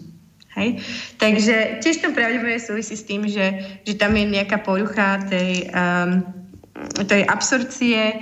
Uh, samozrejme vieme, že tie B12 vitamíny sú strašne dôležité pre správne fungovanie mikrobiomu nášho, čo je tiež 90% imunity, je ten, v tom tráviacom trakte tie mikroorganizmy a, a vieme, že deti s autizmom majú narušenú tú mikroflóru, Takže, um, takže tam, tam je nejaká tá súvislosť tiež s tým, že dokonca my v našom trácom trakte by sme mali mať a niektoré mikroorganizmy, ktoré sami produkujú vitamíny, vitamín B a čo, ne, čo nemáme, čo dokonca niektoré zvieratá nemajú. Tie zvieratá, ktoré majú mať aj v tom meste aj, neviem, B12, tak sú tie práve, ktoré vraj jedia z pastvy a z hliny tam nejaké tie mikroorganizmy um, získajú, ktoré potom produkujú ten B12 vitamín. Takže tak to je. Takže mikroorganizmy a vitamíny a naše telo, to celé prepojenie je fascinujúce. Keď, keď, keď to, to sú tie, tie veci, ktoré sa dneska proste tiež no, otvárajú tie perspektívy, že, že nejaké mikroorganizmy majú aký vplyv na naše zdravie. Takže uh, Uh, toto je ten, teda z B12. Ešte jednu vec by som tam upozornila, keď už hovorím o B12, je, že uh, uh, B12 je problém u žien, ktoré berú dlhodobo hormonálnu antikoncepciu. Alebo aj nedlhodobo, keď berú, berú uh, antikoncepciu. a, a nie len z B12, tam je vyše 80 rôznych vitamínov a minerálov, ktorých hladina je narušená, ktorá je, kde, kde vlastne tá absorcia tých vitamínov je blokovaná práve tými hormónmi, ktoré sa telo dodávajú. Takže uh, pozor na to a preto aj teda uh, je problém, že ženy, ktoré majú hormonálnu antikoncepciu niekoľko rokov sebe, tak potom, keď ju aj vysadia a chcú už práve teraz otehotniť, lebo si teraz myslia, že teraz je ten správny čas, nie? Doteraz to nebolo, no tak nemôžu hneď tak ľahko otehotnieť, že až dva roky trvá, kým sa tá plodnosť nejako obnoví. Alebo keď aj otehotnia, veľakrát majú tie spontánne potraty, lebo proste nemajú ten dostatok vitamínov v tele, ktoré, ktorý by potrebovali, aby to celé proste ďalej všetko išlo tak, jak má s tým babetkom. Takže um, toto je taký tiež zaujímavá vec, ktorá samozrejme tiež súvisí s tým, že potenciálne môžu mať aj postihnuté dieťa. A teraz som videla fantastickú vidíš, toto, to, to, to, to, brožúrku, No, počúvaj. Teraz som videla jednu perfektnú brožúrku, ktorú urobili v Košiciach, Aliancia za život. Uh-huh. A práve, či, toto, či viete o antikoncepcii a majú to tak namakane urobené, že rôznym tým aspektom, jak pôsobí hormonálna antikoncepcia, sa venujú. Napríklad, jak pôsobí hej, na to sexuálne libido, na rôzne. A majú to podložené štúdiami s odkazmi pre ženy. Proste je to, je to veľmi, si dali potrpieť na tú odbornosť a aj, a, ale aj vlastne a prešli tie všetky možné aspekty. A jedna z vecí je presne, že ten nedostatok vitamínov, ktorý dôsledok tej hormonálnej koncepcie potom môže viesť k tomu, že vznikne postihnutie, alebo dokonca nejaké tie proste neurologické nejaké poruchy tiež u detí. Takže, takže pozor na to. Toto je samozrejme veľké tábu a toto samozrejme vám ginekolog pravdepodobne nepovie, lebo on je ten, ktorý predpisuje tú antikoncepciu a za to dostáva body a kto vie, aké nie kongresy preplatené. Takže, takže a aj toto uvádzame v tej osvete pre tých lekárov, som zvedala, ak sa k tomu postavia. No tam, je, tam je jedna vec, je ako, že, že to môže mať e, na to dieťa negatívny vplyv, budúce, no, ale, ale na tú samotnú ženu, ako veľmi však e, hormonálna antikoncepcia je rizikový faktor ako veľkej plejady chorôb rôznych, vrátane napríklad rakoviny krčka maternice no, a, a viacerých ďalších, takže um, toto naozaj nie je dobrý nápad, ako riešiť e, prípadné nescené otehotnenie. Hej, no ale vieš, ono sa to potom tak prezentuje, že, že vlastne tie staršie ženy majú väčšiu pravdepodobnosť na a, tie postihnutia, uh-huh. tie genetické postihnutia u detí. A teraz toto ma vlastne vytača, lebo... Áno, že možno, možno to nie je tým vekom ženy, ale tým, že dlhšie užívala tú antikoncepciu. Pravdepodobne, ale ano. to sa chcem teda dostať nielen k tomu, lebo však rozumieš, aj to tehotenstvo ťa vyčerpá o vitamíny, hej, to, to, to je toľko faktorov, že, že vlastne sa mi to veľmi nepačí, keď teraz urobia nejakú, nejakú tabulku alebo nejakú štúdiu, že vrodené e, chyby a za rok neviem, aký SR, alebo neviem čo, a teraz tam dajú nejaký genetik, ktorý, hej, vieme, že čo genetik, s čím sa zaoberá, alebo čím by sa chcel zaoberať najbližšie, aby on mohol robiť nejaké genetické testy, NIPT, nie, pre všetkých, tie neinvazívne. A teraz on to tam nahodí z tej tabulky a teraz mu to vypočíta, že tie ženy na 40 rokov, aké majú proste riziko, že je to oveľa vyššia pravdepodobnosť. Ale proste žiadna príčina sa tam nerieši, že prečo to tak je, ako to tak je. Hej, samozrejme vieme, že ženy v tom veku, málo ktorá plánuje chcieť mať deti ešte, aj keď vieme, že dneska je veľa, aj v 40 prvorodičie, ktoré chcú mať dieťa, hej. Ale proste ten fakt je naozaj taký, že bude to neplánované, že brala dobu antikoncepciu a niekedy antikoncepcia môže aj zlyhať, to je pravda. Alebo proste ju vysadila a teraz má možno nového partnera hej, v takom veku, kto vie, prežíva novú lásku a teraz sa to stane, hej. Ale samozrejme je ten, ten, ten ďalší faktor, hovorím, že proste nedostatok tých vitamínov môže byť či už antikoncepciou, či už tým, že má ďalšie tehotenstva, tým, že možno sa zle stravuje, alebo že proste už sa nedá tak stravovať, jak, sme sa, jak sa stravovali naši rodičia, alebo proste lebo oni možno to fakt mali ešte z toho komunizmu, kde žili proste zo zahrádky, zo svojich vecí a dneska proste všetci idú do supermarketu a si kúpia to isté na oko, Samozrejme si myslím, že to vyzerá tak isto a je to pohodlnejšie a lacnejšie a tak ďalej, ale ale proste ne, ne, nemá to tam, čo, čo tam mal mať. Hej, tie vitamíny, proste minerály v tom chýbajú. Takže, takže to sú ďalšie také faktory, ktoré podľa mňa s, s tým aj súvisia. No a um, no a čo? Dáme takže si toto... prestávku. Hej, dáme si prestávku, sa rozbehli. Dobre, tak o vyše 8 minút budeme pokračovať.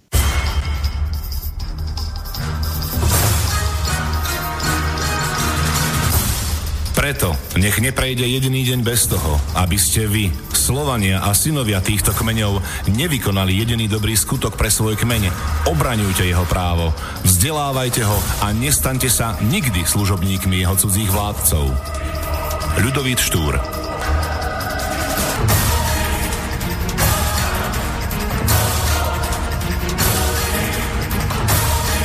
Počúvate Slobodný vysielač.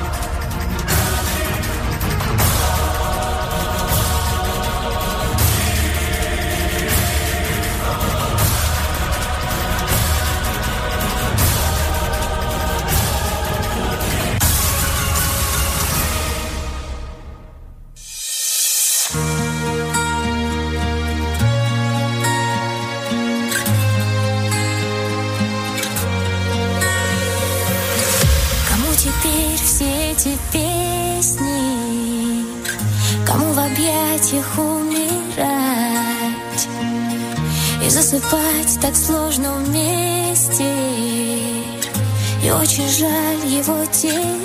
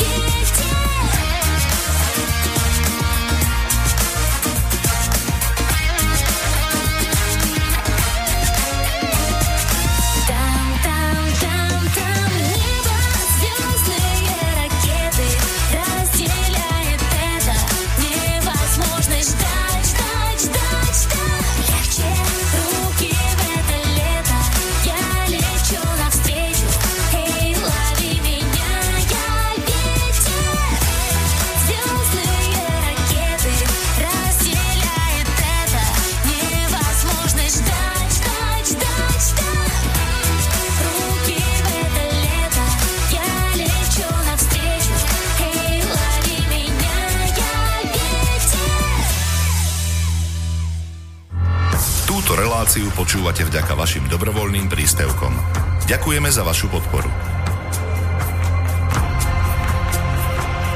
Počúvate slobodný vysielač.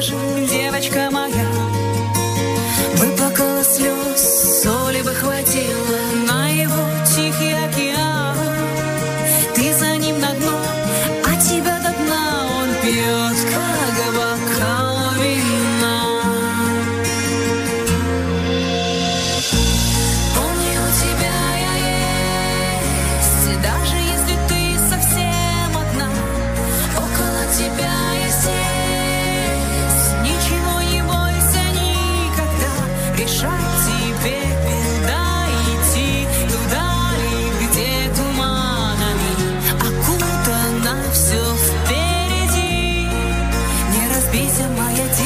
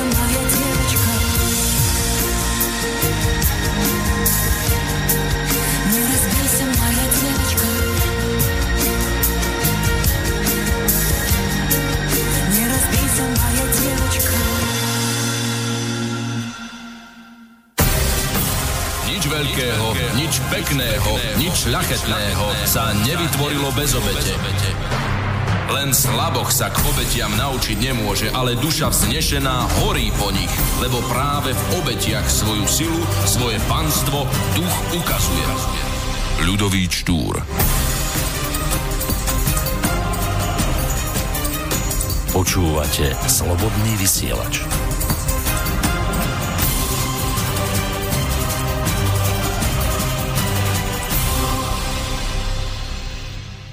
Počúvate reláciu sám sebe lekárom číslo 162 na tému o to, e, teda ako predchádzať e, poškodeniam plodu.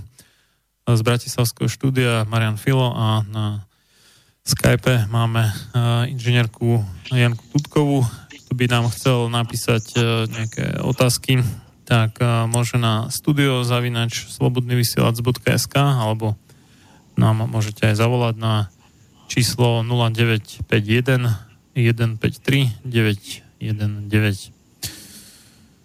No, tak my sme pred prestávkou skončili u tej hormonálnej eh, antikoncepcie. Ale, ale sme začali tie vitamíny, ale ešte sú tri, ktoré e, rýchlo spomeniem, aby sme dokončili, hej? Aby, aby sme si povedali, že, že čo sú tie kľúčové, teda B9, B12 sú kľúčové.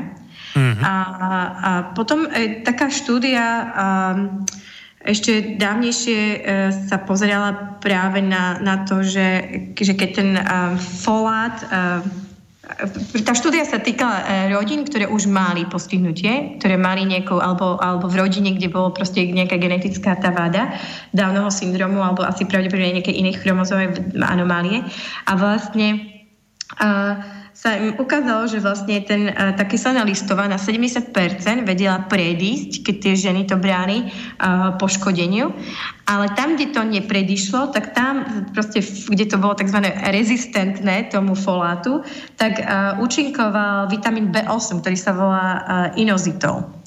A, a teda toto je jedna z takých vecí, ktorú tiež uh, ja teda odporúčam, v tom našom letaku uvádzame, že vlastne uh, ďalší ten vitamín, uh, ktorý si doko, dokonca naše telo samo produkuje, um, aj keď samozrejme uh, sa to dá aj kúpiť, aj proste sa to dá jesť, hej, zdrojom sú strukoviny, to žltý melón, sú to citrusy, teda okrem citrónov. A a ten um, inizitol dokonca je tak predávaný spolu s tým správnym folátom, tým kvadrifolik v jednom vitamíne, v jednej teda pod jednou značkou v viacerých tých rôznych baleniach, tu na Slovensku aj. Tak to je taká jedna z vecí, ktorú som tiež navrhala, že tak, akože to, to, by bolo za, to by stalo za to, keby nám toto napríklad bolo preplácané, nie? Aby proste naše, naša zdravotná starostlivosť bola investovaná radšej do nejakých vitamínov, do prevencie, než, než do um, než, než proste do tých chemických liekov alebo nejakých, nejakých aj potratov zadarmo, lebo v podstate ak dieťa a je postihnuté Downovým syndrom a diagnóza ten test to tehotensky potvrdí, tak žena má zdarma, zdarma ten potrat v tom druhom trimestri, čo mm, čo jasne naznačuje, že, že vlastne a, jakým zmyšľaním, a, jak, jak, ako ideológiou proste, keď ideológiou to smeruje, hej, keďže keď sa chce niekto zbaviť svojho dieťaťa, ktoré ešte chcel, čakal, no tak prečo by si to nemohol zaplatiť, prečo ho musí náš štát k tomu podnecovať ešte tým, že mu to dá zadarmo. No ale tak to je, ak to je. A potom je tam ešte ďalší vitamín, sa volá betaín, ktorý zase odporúča tá web stránka trisomy21research.org a ten je tiež prítomný v špenáte, v morských plodoch, sardinkách, celozrnom pečive a vo výživových do, doplnkoch betaín. Hej?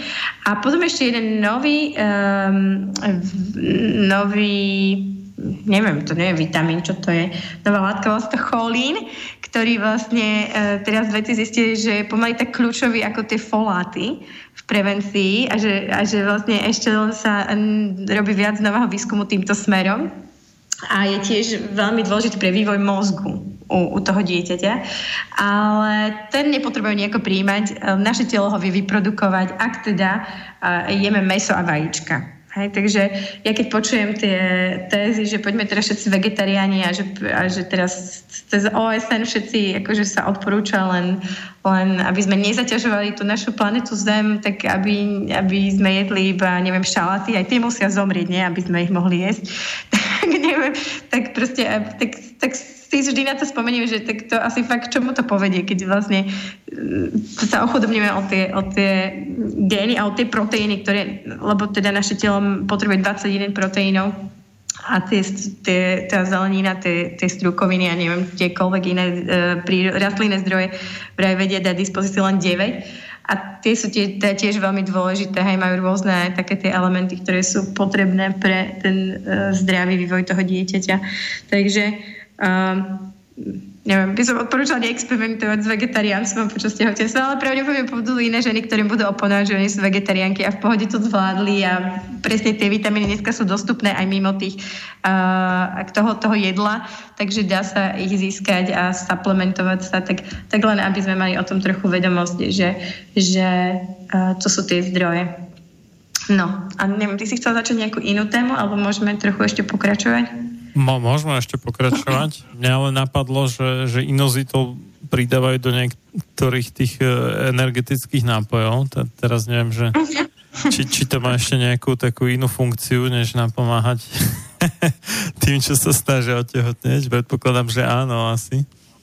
Áno, určite, že to má. Však, tak určite je to v B-komplexe, asi, asi to nejak... je to B8 vitamín. Určite, že to nejako Vieš čo, práve že, práve, že nemusí byť, lebo čo som e, si rýchlo stiel pozrieť, tak tý, tým, že my si ho vytvárame sami aj, hm? ale možno, že niektorí nedostatočne, tak uh, to potom sa to vlastne nemôže ako keby nazývať vitamínom takže ho bol ako vyradený z tej klasifikácie, ale kedysi sa teda nazýval B8, no. Aha, že už to zrušili. Dobre, tak už to nemáme požiť ako B8, počkaj. Keď je, je otázka teda, že čo urobíme s vitamínom D3, teda, lebo to, to si tiež no, vyrábame sami a stále, stále sa ešte tak volá, no, ale dobre, no. Ešte mu nevymysleli Ale myslím, názov, myslím, že ten inozito asi nie je v každom B komplexe, sa obávam, že nebude úplne všade, vo všetkých. Možno, možno nie, hej. Takže, takže tieto veci asi mať na pamäti a hovorím, naše letačiky to budú mať na našej web stránke a sú zatiaľ len blogy, ale plánujeme k tomu urobiť celú akož takú novú sekciu tento týždeň, uh-huh. kde vlastne to bude také prehľadne, prehľadné um, že, že ak sa chce niekto tom teda pripraviť na to, tak, tak aby myslel, že čo potrebuje a čomu sa vyhnúť. A tak myslím, že nemusím hovoriť také veci, lebo niekto mi oponoval, že, a, že ten Down syndrom môže byť aj z nejakej radiácie, že pánečky, no tak ako to, to tam, nemôžem teda akože tam všetko vypísať, že niektoré veci proste ľudia vedia, že si nemajú robiť, že nemajú sa hrať s chemikáliami, keď proste chcú, chcú počať, alebo sú tehotné, hej, alebo s neviem, akými toxickými vecami, no tak samozrejme, že také toxické veci môžu nejako poškodiť proste všetko možné od genov cez, hej, neviem, aké funkcie, no ale tak uh, rátame, že ľudia bežne ako nie sú v kontakte s takými vecami a, a a proste sa vyhýbajú, uh, hlavne keď teda už chcú plánovať to počatie alebo mm, vedia, že pravdepodobne môžu počať, hej, čo skoro, tak e, proste by nemali robiť takéto nejaké hlúposti, hej. No to... sa vystaviť takýmto nejakým vplyvom, lebo neviem, či až do akej miery je tamto preskúmané, ale zase mi tvrdia, že aj toto môže spôsobiť, takže pravdepodobne aj tom aj nejaké iné vplyvy môžu byť, takéto hovorím, že chemické, hej, alebo nejaké hmm. fyzikálne, ako tá radiácia, takže, takže um, myslím, že sa to väčšine nás netýka. To, to je ale dobrá otázka, že jedna vec je, že čo pridať, hej, teda tie vitamíny, ale druhá vec je, čo ubrať. Alebo vylúčiť. Hej. že, Snažiť žiť zdravý život, to je jasné. S tým, s tým súvisí mm, otázka posluchačky Janky, že, mm, že je v 30. týždeň tehotenstva Uh, začalo ma boleť hrdlo, mám zvýšenú teplotu 37,4 a prosím o radu, nechcem brať antibiotika, lebo sa obávam poškodenia plodu. no, určite nech neberie antibiotika nie kvôli poškodeniu plodu, ale kvôli poškodeniu mikroflóry. No ale lebo... to, to súvisí, to súvisí práve. Presne, lebo uh, jednak je to dôležité pre ten zdravý pôrod, ale aj pre to zdravé dieťa, aby ne, nenachytalo hneď nejaké koliky a to potom bude mať veľmi nepríjemné prvé mesiace. Alebo azda až to nemohlo skončiť nejakým autizmom, lebo to, to celkom nie je až tak preskúmané. Vieme, že tam je viacero faktorov. Jeden z tých faktorov sa uvádza, povedzme, presne tá narušená mikroflóra, ktorá môže byť spôsobená antibiotikami počas tehotenstva alebo ešte pred tehotenstvom. Vlastne tá to dieťa dedí od matky, alebo niekedy aj od toho zdravotného personálu, ktoré to dieťa nosí tam, hej, alebo berie do rúk v tej nemocnici.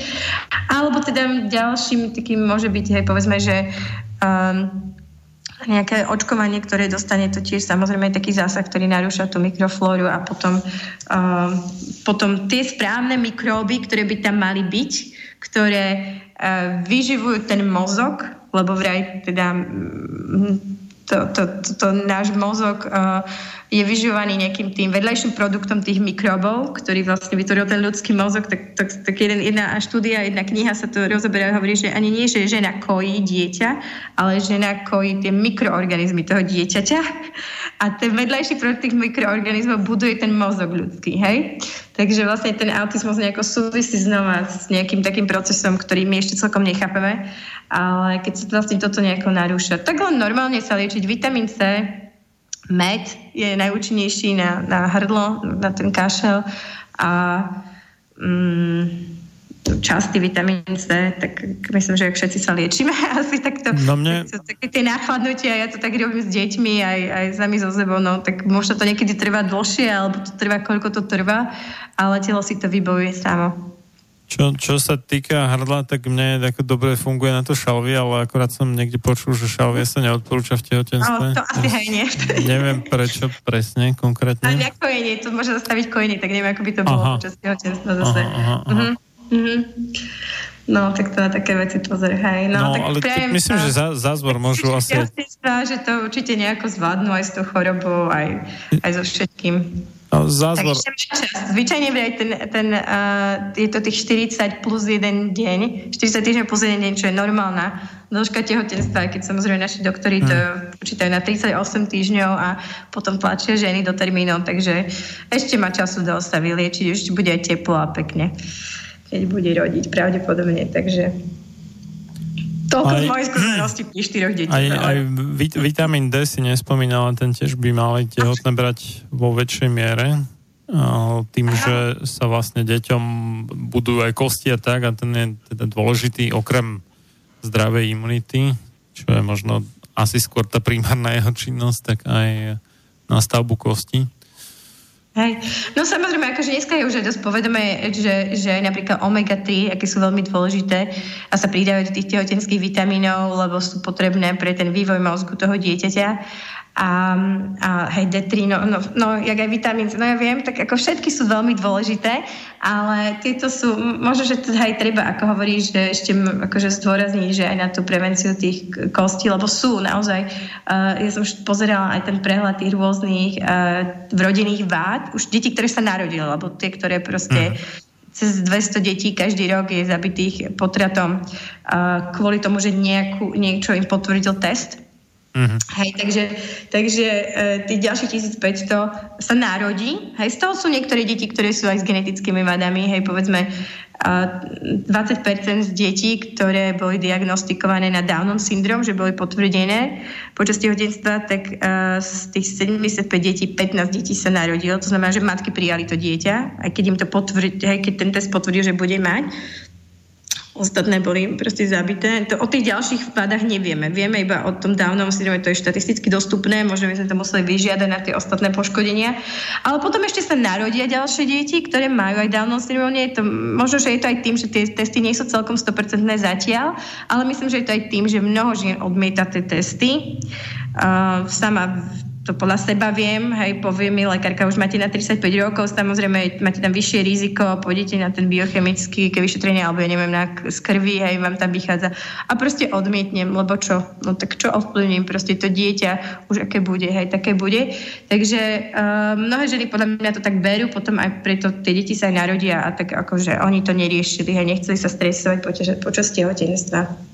No ale uh, je teraz taká iná štúdia, na ktorú som tam natrafila, vysvetľuje, že, že ak sa tie vitamíny pôsobia veľmi uh, prospešne pre to dieťa uh, prenatálnom štádiu, ak aj má Downov syndrom, a teda aj, aj po narodení sa samozrejme dajú tomu dieťaťu podávať, ale Um, ale teda ak aj tento dieťa má potvrdenú tú diagnózu Downovho syndromu, tak um, môže ďalej, akože môže, môže matka veľmi pomôcť, keď presne bude dávať tie omega-3 kyseliny D3, čo hovoríš, uh, B12 v veľkom množstve, foláty, hej. Takže uh, Máme k tomu publikované na web stránke štúdiu, akože vyslovený preklad tej, tej, tej štúdie takých kalifornských ginekologov, ktorí, ktorí majú také prípadové štúdie a s vysvetlením toho, že ako to asi funguje prečo tie vitamíny a, čo oni nazývajú, že cieľenou vitamínou intervenciou, ako to pomáha tým deťom, ako im to úžasne akože uh, zlepšuje tú kapacitu mozgu, to, to proste de- deti sú, že tie deti ma tak napredujú potom prvé roky, akože rýchlejšie než normálne deti, alebo keď tam som čítala, že treba ešte dieťa vie čítať, tak wow, tak som bola úplne úžasnutá.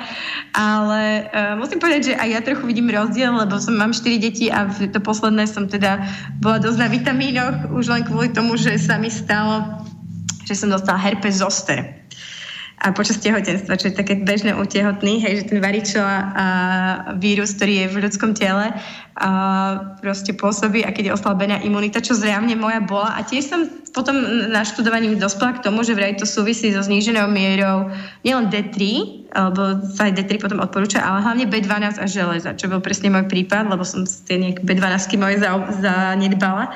No a, a potom som to proste doháňala tým, že som proste brala veľké dávky B12 Eh, každý druhý deň a kopec všelijakých vitamínov. No a fakt musím povedať, že to moje štvrté dieťa, áno, akože napreduje oveľa, veľa rýchlejšie všetky ostatné. Určite, že možno je to aj tým, že má súrodenca sú podnetom pre ňu, ale ako vidím rozdiel. Myslím, že vidím rozdiel, že pri prvých dvoch som že ako žiadne ani vitamíny nebrala a, a asi niečo na tom bude.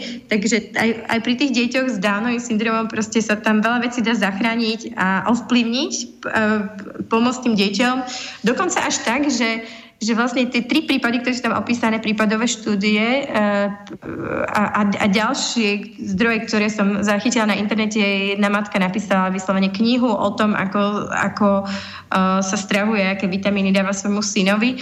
A, a teda tie, tie všetky rôzne prípady, o ktorých som teda, s ktorými som sa stretla, uh, ukazujú, že je dokonca možnosť ovplyvniť aj tie črty tváre Hej, že, že dieťa sa narodilo v tých troch prípadoch tej štúdie a lekári povedali, že no, také dieťa s Downovým syndromom ešte nevideli. Proste nemalo žiadne tie typické črty detí s Downovým syndromom. Hej?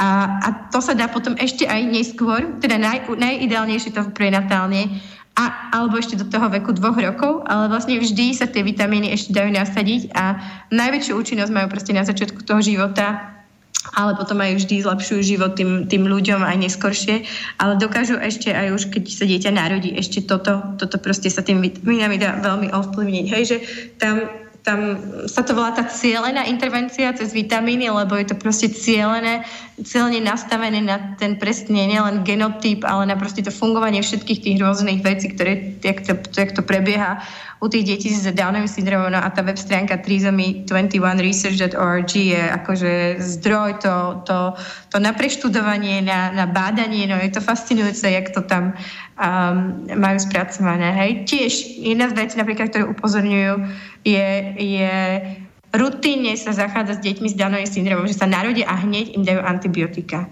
Hej. Hneď im narušia tú mikroflóru, hej, úplne a potom majú tie deti veľmi často či refluxy a problémy zo strany. Hej, samozrejme to, majú tam... To kvôli čomu robia? To, to nechápem.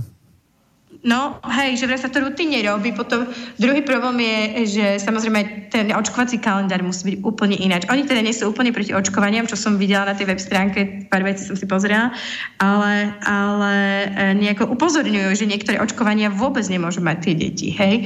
Že proste majú špecifika tie deti, hej, že, že proste poznať ten ich stav. A teraz je k tomu je k tomu nielen táto web stránka, je taká facebooková skupina pre rodičov, volá sa to Nutri, Nutrivine, Nutrivene, po, po, keď to tak vyspelujem. A, a tam rodičia proste sa zdieľajú, e, pýtajú si rady, dostávajú také akoby nejaké kurzy. Takže to fascinujúce, že tá komunita samozrejme v angličtine funguje a tí ľudia akože zažívajú tie pokroky, že, že vidia to, že, že tie veci sa, sa dajú ovplyvniť, že je to v našich rukách. Hej? Tak jak to počatie, tak aj proste to zdravie toho dieťaťa to nie je žiadna ruleta, ale proste sa to dá nejako ovplyvniť. Takže uh, žiadne zúfalstvo, ak sa aj stane, že dieťa by bolo postihnuté, proste uh, dá sa to dneska proste, môže, len sa proste asi tá matka musí stať naozaj expertom na ten Downov syndrom a proste to naštudovať a rozumieť a vedieť. Ale myslím, že je to naozaj fascinujúce, že, že, že vďaka proste tomu medicínskeho poznaniu trochu v tomto sme mohli pokročiť, lebo sa mi veľmi nepáči, že tu proste roky sa rozprávalo o tom objave, objave génu a stek, genetickej sekvencii a sa to rozpráva o nejakej genetickej terapii a, a, a žiadne genetické terapie nemáme. Jediné, čo vidíme, je využitie tý, tý, toho genet, poznania toho, tých génov na to proste, že tu máme nejakú genovú selekciu tých ľudí, hej, že proste zistíme, že má tu nejakú vadu a teraz sa ho zbavme toho človeka. Takže toto toto je také uh, deprimujúce pre mňa a zase keď čítam o tých výskumoch, že jak sa to dá proste uh, tými vitamínami zmeniť, tak je to fascinujúce. No. Takže... Mňa by zaujímalo, že čo, čo by bolo s tými ako deťmi, ktoré teraz e, vyhlasujeme, že sú zdravé, ako na, na rozdiel od teda tých detí s Downovým syndromom, keby sa o ne rovnako staralo, jak tie tri matky sa starali z tých prípadových štúdií o tie deti, o ktorých vedeli dopredu, že budú mať Downov syndrom. Že... No Marian pozná tú štúdiu, ale uh, tam myslím, že iba v jednom prípade matka vedela, že má Aha. Downov syndrom a, chce, a použ- sa obratila na tých lekárov, že, že čo môže robiť uh-huh. a teda ju sledovali. V tých dvoch prípadoch, alebo v jednom aspoň, viem, že nevedela, že to je Downov syndrom a napriek tomu brala tie, tie vitamíny v takom väčšom množstve a, a robila rôznu tú stimuláciu pre to dieťa, že mu čí čítala, púšťala hudbu, to je ďalšia z tých vecí, okrem vitamínov, že sa venovať tomu dieťaťu, a už teda aj prenatálne. Takže, takže všetko, čo to dieťa potrebuje pre ten, um, ten rozvoj mozgu, um, hej, pomáha aj tomu dieťaťu s Downovým syndromom. No, tak hej, ale je to fascinujúce, presne. Myslím, že, že tá štúdia sa oplatí prečítať už len pre, pre, pre koho, už nemusí to byť naozaj človek, ktorý má dieťa postihnuté, lebo aj pre zdravé dieťa, jak môžete naozaj ovplyvniť, e, jak to dieťa dokáže robiť také pokroky a naozaj tak málo stačí. Niekedy nevieme, že, že taký vitamín proste si dať k poháru vody každý deň. No. Takže, takže toto je taká taká zaujímavosť. A, um, no a teraz neviem, či ešte sa stihneme dostať, asi sa stihneme, nie? Ešte máme skoro hodinu, ale by som chcela aj povedať o tých testoch, čo teraz sú tak ako, čo, čo som aj na, naznačila. Ešte dá, dáme po prestávke, dobre? Lebo hm? dobre, dobre, dobre. Takže za nejakých 4-5 minút pokračujeme. Ľudia ktorí preukazujú väčší rešpekt bohatému podliakovi než čestnému a statočnému človeku, ktorý žije v chudobe, si zaslúžia byť zotročený, pretože jasne ukazujú, že bohatstvo, nech už je získané akýmkoľvek spôsobom, má podľa nich väčšiu hodnotu než poctivosť. John Hancock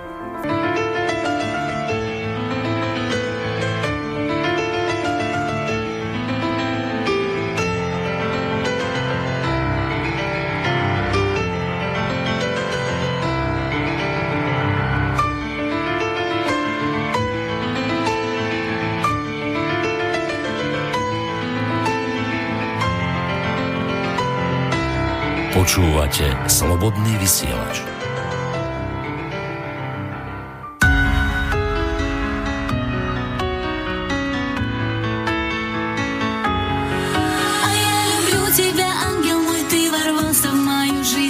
откуда возник передо мной.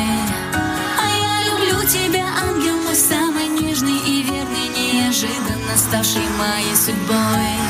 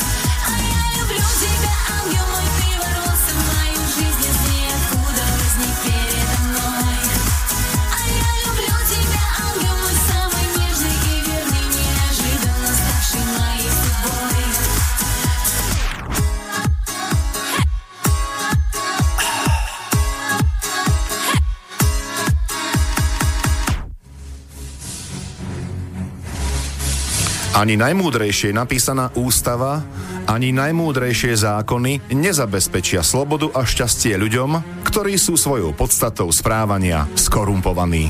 Samuel Adams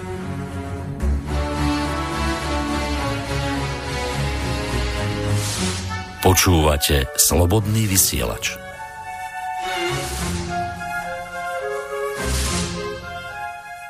Počúvate Slobodný vysielač, reláciu sám sebe lekárom číslo 162 a o tom, ako predchádzať poškodeniam plodu takým nie tým mainstreamovým štýlom, lebo v podstate tým sa nepredchádza žiadnemu poškodeniu, akurát sa vytvorí ešte väčšie poškodenie. Tak No, a o tom teda asi bude aj reč v túto chvíľu. Z Bratislavy od Mixu Marian Filo a náš dnešný host na Skype inžinierka Janka Tutková. A kto by prípadne chcel sa ešte niečo spýtať, tak môže e-mailom na studiozavinačslobodnyvysielac.sk alebo telefonicky 0951 153 919. No, tak môžeš, Janka. Tak ja ešte tiež pridám nejaký kontakt, lebo my sme tu rozprávali o tom, že áno, taká áno. štúdia a také informácie a som vlastne nikdy nespomínala tú našu stránku. Áno. A ak by ste si to chceli pozrieť alebo ešte nejako dopozerať neskôršie po relácii www.právonaživot.sk Prípadne samozrejme tiež môžete mi aj tam adresovať uh, otázky, máme tam uvedený e-mailový kontakt alebo neviem, telefonický, čokoľvek sa rozhodnete. A aby sme na toto nezabudli, že teda tam, uh, tam sú publikované nejaké materiály k tejto téme, čo hovoríme. No a mm, ja sa teraz snažím trochu o tej, to šírenie tej osvety aj v tom kontexte, že sme sa minulý rok dozvedeli od uh, pána poslanca Juraja Blanára, ktorý je podpredsedom Smeru, že on má taký záujem, aby sa na Slovensku e, robili tieto genetické testy, tzv. neinvazívne, teda len z krvi, um, ktoré sa už robia komerčne, ale aby boli teda rutínne robené pre tie ženy, ktorým vyjdú nejaké horšie tie krvné výsledky a boli preplácané zo zdravotného poistenia.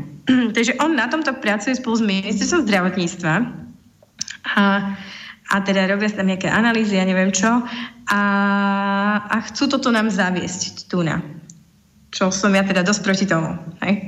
Lebo uh, prečo? Lep, on má le, predstavu, a teraz toto chcem vysvetliť, on má totiž to ešte takú predstavu, že tie NIP testy um, sa, sa používa ten výraz NIPT testy. Oni sú už, ako sme spomínali, v niektorých západných krajinách, teda v Amerike, v Británii tento rok uh, zavádzali. Neviem, či teda asi aj tiež do tej ich socializovaného zdravotníctva, lebo tam všetko preplácajú, ešte aj potraty aj antikoncepciu. Takže asi aj to. Uh, na Slovensku a sú dostupné komerčne a, a vlastne uh, neviem, či sú patentované, lebo viem, že v Amerike sa tam bijú o patenty, ale na Slovensku uh, tie NIP testy vymysleli nejakí Slováci práve, tí, ktorých sa tu v Európe snažia ich predať. No a uh, už uh, robili aj nejaký, nejaké správy, sme zachytili aj z Česka, že aj tam sa to snažili ponúkať a tam to nejako celé padlo na tých um, ginekológoch a samozrejme viac genetici majú záujem to, o to nejako pretláčať a to robiť, lebo oni za to samozrejme niečo dostanú zaplatené. A a ginekologovia moc až nejaký taký záujem nemali a že kvôli tomu to tam nejako tak padlo. No neviem, ako to dopadne na Slovensku, a tak snažíme sa robiť niečo proti tomu, lebo uh, samozrejme ten test neznamená, že idem na potrat hneď. Samozrejme, že nie, ale vieme, že k čomu to vedie. Hej. Ten test uh, je vraj optimálny, v 10. až 12. týždni. To znamená, dá sa ešte robiť v prvom trimestri. No a to s tým prišiel pán Blanár za pro-life aktivistami, že on by sa snažil aj nejakú takúto právnu úpravu, že všetko by bolo do 12. týždňa, ale e, že zároveň by chcel takýto test presadiť, hej? No tak tento test momentálne nie je možné si dať urobiť ani komerčne do 12. týždňa, alebo nejaká etická komisia pri ministerstve zdravotníctva povedala, že takto nie do 12. týždňa, lebo to by znamenalo, by to umožnilo sex selekciu, lebo vlastne 12. týždňa žena môže ísť na žiadosť bez udania dôvodu na potrat a proste by to umožnilo, že pôjde tam, lebo, lebo ten test vie potvrdiť okrem tej genetickej vady aj teda pohlavie. ale že po 12. týždni v pohode ten test možno urobiť a teda, hej, keď sa tam niečo potvrdí, tak samozrejme, ako sme spomínali, je ten potrat zdarmo pre, pre tento eugenický dôvod, že dieťa nezodpoveda nejakým predstavám naši, našej zdravotnej hygieny, alebo jak to nazve. No takže, um, takže naše genetické hygieny. No a, a teda um, to, toho sa ja trochu desím, lebo sme, vieme, že, že proste je, opoz, je teda opozícia proti tomu na západe, uh, vieme, k čomu to vedie. Dokonca v Amerike to vedlo k tomu, si predstavte, že niektoré štáty USA aj uh, zakázali potraty pre, pre túto diagnózu Downov syndrom. No, ja by som asi tiež bola za to, že ak by teda toto chceli preplácať, tak jedine za pod podmienkou, lebo naozaj ten Downov syndrom nie je až tak závažné poškodenie, ako aj náš potratový zákon uvádza, že to musí byť závažné. Ale napriek tomu, samozrejme, to je také relatívne, že pre koho je čo závažné, hej, a, a vlastne sa to, sa to chápe, ako že je to dostatočný dôvod a teda na ten potrat sa chodí v druhom trimestri. No ale, um, ale teda um, oni toto prezentujú, že vlastne oni by ten, to, to vedeli tak nejako spresniť tým NIP testom, ktorý je teda dosť vysoko presný, hlavne pre ten Down syndrom, ako som spomínala na začiatku.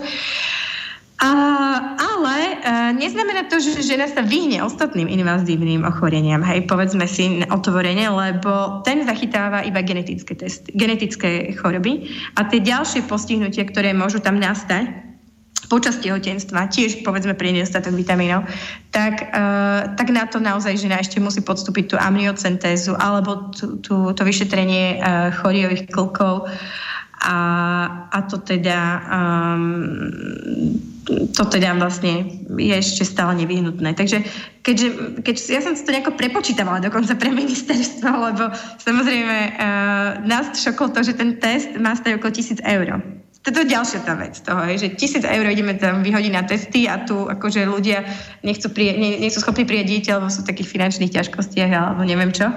No a... No to mohli a, radšej sa... tých tisíc eur dať akože novopečeným rodičom, lebo tak no, by z toho no. mali určite väčší užitok, než... Hej, no ale dobre, no ale teraz povedzme si, ako celé to, to je také, je to tak komplexne, že povedzme, že tie ženy, ktorým idú zlé výsledky, samozrejme, tak sa to na začiatku prezentuje, lebo v Amerike sa to už prezentuje, že všetci by mali mať tie genetické testy, lebo však uh, 80% tých postihnutí je uh, vo veku do, počkať, presne tu mám, či do 35, či do 40 rokov. To znamená, že hej, akože väčšia pravdepodobnosť v tom vyššom veku, ale aj tak je to tak, že že 80% žien, ktoré mali vady, mať do 35 rokov, hej, a to isté s tými genetickými. Takže, takže treba to všetkým, hej, tak sa to už, tá, tá propaganda ide ďalej, hej, sa to posúva potom. No, ale na Slovensku sa to teraz bavíme o tom, že povedzme tých 3000 žien, tak to podľa nejakej štatistiky z 2015 bolo na tých e, invazívnych testoch, to znamená, tých 3000 žien by postúpilo tento test, to vychádza na 3 milióny eur. A teraz uh, ale teraz o čo nám tu ide? My tu chceme zachytiť, ja som to prepočítala, asi 35 ďalších detí s genetickou vádou, lebo niektorí sú zachytené, niektorí sú nezachytené a to celkom nevieme z tej štatistiky vypočítať, že či žena odmietla vyšetrenie, že či naozaj to ten test nezachytil. Hej. Tu treba ešte povedať o tom, jak dneska tie testy vyzerajú. Dneska a to mám z toho odborného časopisu publikované na Alpha Medical pre práve týchto genetikov a rôzne tie laboratória. A, a tam majú celú analýzu tých testov, že, že keď sa používa tzv. integrovaný test, tak je na 96% úspešný. Hej? 96% úspešný a to nie len pre genetické, ale aj pre tie ďalšie vývinové vady. Hej. Ale samozrejme ten vyžaduje, že tí ginekologovia trochu tomu proste rozumejú tým najnovším postupom, či ak používať ten ultrazvuk na zachytenie rôznych tých aspektov u toho dieťaťa, kde má postihnutie a rôzne veci. Ale samozrejme toto sú body pre ginekologov. Oni chcú robiť tieto vyšetrenia, oni za toto dostávajú body. Hej? A preto teda, tak mi to bolo vysvetlené, že preto to v Čechách nejako zakapalo, lebo proste od tejto body by nejako prišli od tejto vyšetrenia, alebo proste išli by tam, poslala by sa krv, nejakému genetikovi a ten by to tam povedal a už by bolo hotovo a ten vlastne lekár už tam má menej tej práce okolo toho vraj. No neviem, že či to celkom je a že kto vie, či to tiež potichu tam nejako ešte nepripravujú v Čechách. Ale, ale 35 detí s genetickou vádou uh, je takých, ktorý nebol potvrdený diagnózou na Slovensku. Um, a to bol rok 2015, no povedzme, že rok 2014 to bolo, myslím, že 30 detí, proste sa to pohokolo 30 do 40 maximálne detí, ktoré my chceme odchytiť, hej, ktoré nebolo jasné, že či matky odmietli, alebo t- tam bol nejaký falošný výsledok. No a teraz, ja som im navrhla, že tak akože toto to, to, toto sa nám oplatí toľko peňazí, 3 milióny pre 30 detí investovať, aby sme ich zachytili. A to ešte tiež nevieme presne, že tie ženy pôjdu s nimi na potrat, hej? Alebo že či budú predstavovať ten obrovský náklad, tú záťaž pre ten e, štátny rozpočet, pre ten, to, to, to, ten rozpočet zdravotnej poisťovne, hej? že teraz im bude treba musieť platiť liečbu a neviem čo všetko. No a tak môj návrh bol taký, že, že čo keby ministerstvo radšej urobilo tie testy na potvrdenie MTHFR mutácie, pre každého v podstate by to muselo spraviť, alebo minimálne pre každú ženu. Lebo povedzme, keď je tam 60 tisíc potratov, potrat, pardon, 60 tisíc pôrodov ročne, um, tak, um, tak uh, by sa to, tak, tak vlastne, vlastne stačilo, že by tá žena raz za život to mala a nemusela by to byť až v dospelom veku, vlastne mohla by ten test mať už aj skorej, povedzme v detstve aby vedela, že, že teda by aspoň bola informovaná o tom, že jak jej telo funguje a že potrebuje istý, spo, istý typ vitamínov a to by tiež predchádzalo ďalším iným chorobám, nielen pre to tehotenstvo dôležitým, ale zároveň bola informovaná, že v prípade tehote, otehotnenia potrebuje toto a toto jesť a teda ten drahší vitamín ehm, B9 a, a a, a tým by sme vedeli predchádzať ďalším chorobám, teda tým genetickým a vedeli by sme predchádzať u toho dieťaťa a tiež tým uh, rôznym ne- poruchám nervovej sústavy. Hej? A to som im vyčíslila, lebo to máme tiež štatistiku z roku 2015, naposledy publikovanú na webe. A tam mi to vyšlo, že v podstate uh, 154 prípadov sú tie rôzne nervové poruchy a 193 prípadov boli tie genetické Down syndrom a ďalšie chromozové anomálie. To znamená 367 prípadov postihnutí, ktoré vieme, že ten folát nejako vplýva na nich. Hej? OK, nehovoríme, že 100% ich vykinožíme, to je jasné, lebo nie každý bude možno disciplinovaný, neviem. A, a možno tých faktorov môže tam byť naozaj trošku viacej, ale vieme, že tá súvislosť je veľká a že naozaj významne môžeme znížiť to riziko a znížiť aj teda aj tento počet. Hej? Povedzme len na tých o tých 50%. A už keď to znižíme o jednu tretinu, tak tam máme 100 detí, 110 detí zachytených. Hej? Takže, takže e, toto bol môj, taký môj návrh, že, že poďme robiť ten lacnejší um, MFTFR test a, a, a tým naozaj pomôžeme všeobecne zdraviu ľudí a aj teda to zdraviu tých, um, tých detí. A, a ten NIP test... Um, No je proste je, je, veľmi, je veľmi problematický. Hej. 30 detí ideme odchytiť za 3 milióny a to znamená, ten test musí byť pri každom tehotenstve, nestačí raz za život.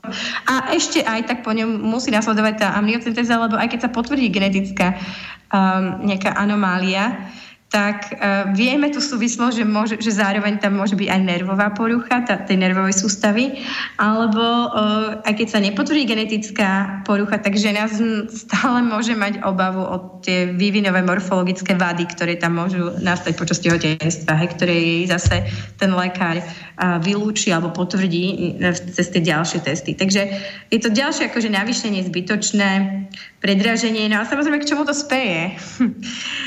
keď, keď sa tým zaoberám, čo som sa tým zaoberala, ja som pôsobila pre jeden think tank v Londýne, som tam pracovala 3 roky, keď som skončila môj a v Anglicku. A, a my sme sa zaoberali práve takými vecami ako klonovanie a, a umelé oplodnenie a sme tak akože lobovali aj, parla, aj v Európskom parlamente, aj tam v Británii, lebo viete, že Británia je, je tam, kde všetky tie rôzne zlé veci začínajú a kde sa ten taký výskum hlavne tej, na tom poli klonovania deje a, a umelé oplodnenie tam má proste svoj obrovský priemysel. A nakoniec je to, ako, je to centrála tých veľkých firm ako GlaxoSmithKline a všetky možné ďalšie veľké um, farmaceutika, Big, Far, Big Pharma, teda industry tam sídli. A, a myslím, že to bol práve GlaxoSmithKline, um, ktorého uh, boss alebo CEO práve skončil vo funkcii a publikoval tam knihu a ju prezentoval v Londýne v tom čase, keď som ja tam žila, to bolo asi rok 2005.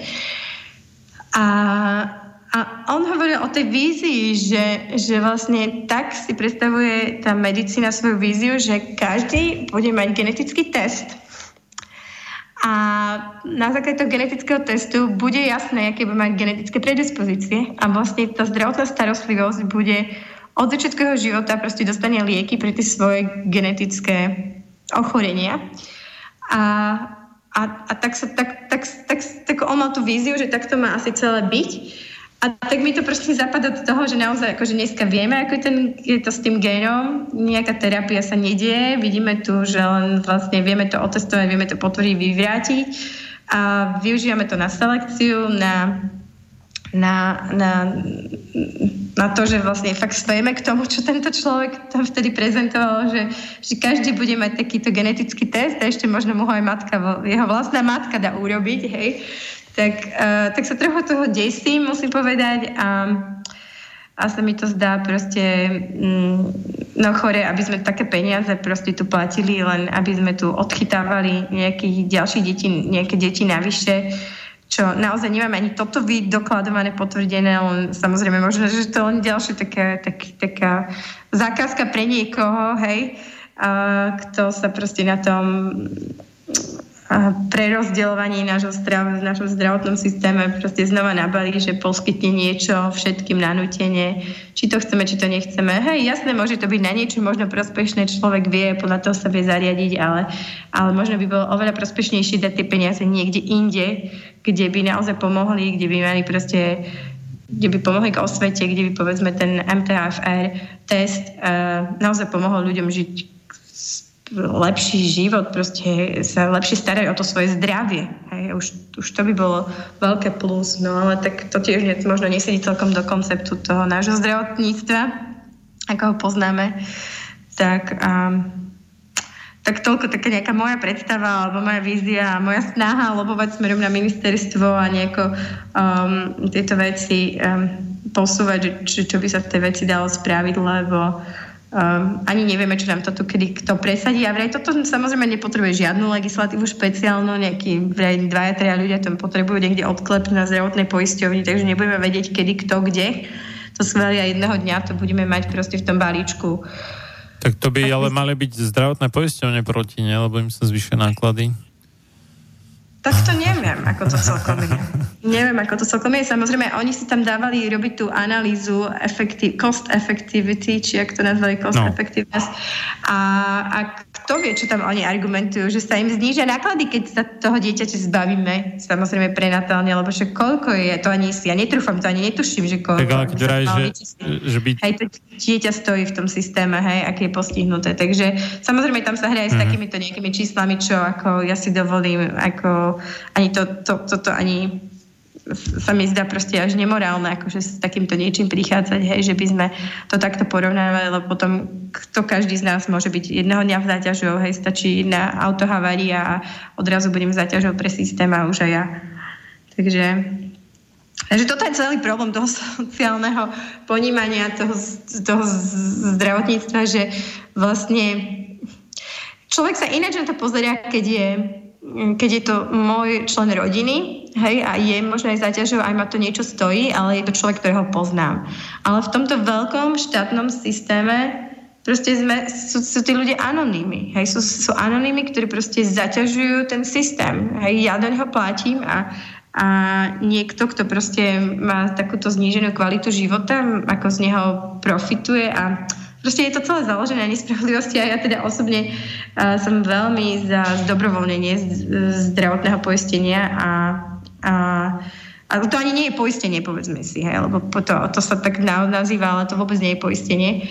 To je tak za to, že splatím zdravotné prehliadky, to aké, aké je poistenie. Poistenie, keď sa poistím na nejakú situáciu, ktorá môže nastať, hej, nejaká, nejaká choroba, ktorá by mohla proste sa vyskytnúť, ale, ale nie, že, ja tam, že mi to pokrýva proste všetky nejaké také štandardné veci, jak, jak sa dneska proste... No to je zdrav, zdravotná daň v podstate a no, keby to bolo poistenie, tak by aj tá výška poistného sa nejak musela odvíjať od miery rizika, alebo tak, tak, to, tak. Tak to býva, ale reálne nie, hej, že to závisí iba od výšky príjmu bez ohľadu na to, ako rizikovo sa človek správa, čo je, Čo je samozrejme zase nespravodlivé, lebo ak niekto sa systematicky humpluje, vie o tom, že mu, ja neviem, fajčenie škodí a fajčí ďalej a nerobí nič preto, aby prestal a tak ďalej, tak on by logicky mal platiť viacej, podľa mňa, jednoznačne. A...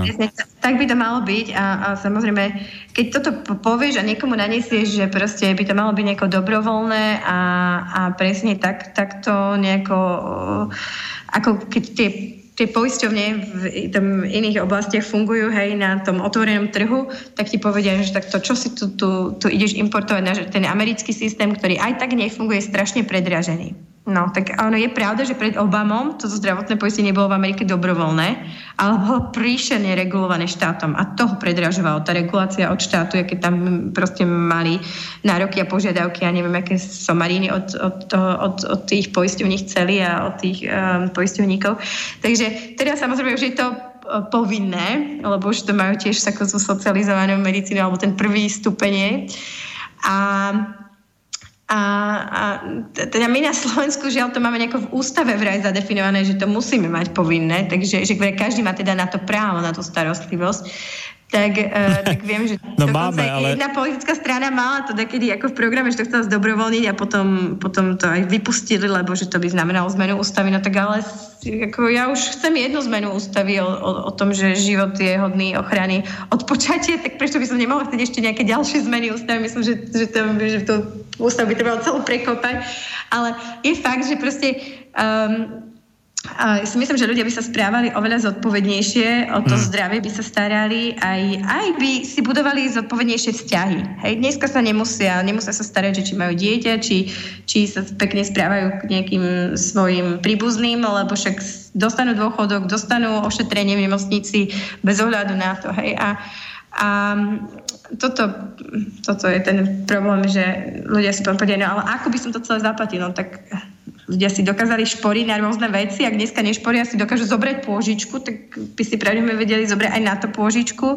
Ak by naozaj boli takí invalidi, tak niekto príbuzný by pravdepodobne zobral si na nich pôžičku, aby proste sa dokázal o to starať. Neznamená to, že za každú cenu budeme tam teraz toho človeka zadrž- udržiavať pri živote aj keď to proste stojí neviem koľko, strašne veľa, hej, tak každý podľa svojich možností by sa od toho človeka staral a, a sa snažil, ako tej, tej myslím, že v rámci rodiny, aj, že aj to by už aj niekoho aj tú rodinu posilnil samotnú, ale vlastne tento systém je tak anonimný, že nevieme, vieme, teda vieme, koľko daňa tečie, že tečie z 2 miliardy na Slovensku a teda vraj, čo to, čo to dá, že to vykazuje tie služby, ako by to bolo len za jednu miliardu Takže vieme, že čo to, kde to ešte pravdepodobne všade tečie, inde sa rozlieva a, a no, čo to produkuje, no myslím, že, že je to veľa akože takých protichodných vecí, hej, že naozaj tá že, že to viac produkuje veľakrát možno ešte aj pacientov, než, než naopak a, a, a tá prístup ľudí sam, samozrejme je, je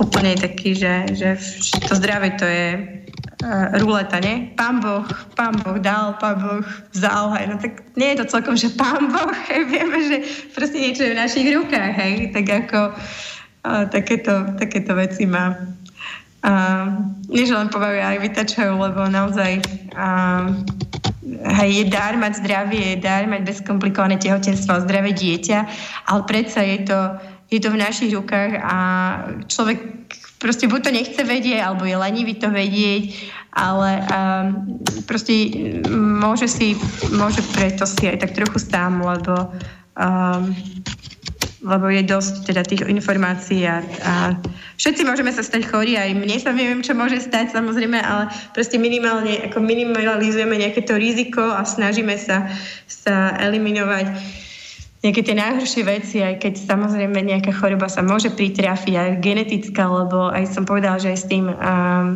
s tými poruchami uh, je to aj pred ovuláciou, ale môže sa to stať ešte úplne na začiatku, ešte keď to dievča, tá budúca matka je v maternici, hej, tá, tam už môže nastať nejaká prvá tá, uh, tá porucha v tom delení uh, tých chromozomov. Takže o to dôležitejšie, že vlastne tak pred počatím, ako je v prvom trimestri minimálne žena, každá žena pred svoje zdravie, zdravie svojich detí a svojich vnúčat, proste aby, aby mala tie správne vitamíny v tom svojom tele. Tak um, tak to neviem ešte, čo by sme k tomu povedali. Dajme, dajme ešte prestávku a potom sa pozrieme ešte na to, čo tu bude teda zajtra za deň. Tak, ne? Aha, dobre. Každá moc si namýšľa, že má veľkého ducha a široký rozhľad ponad chápanie slabých. A tiež, že realizuje Boží zámer, pričom porušuje všetky Božie zákony. John Adams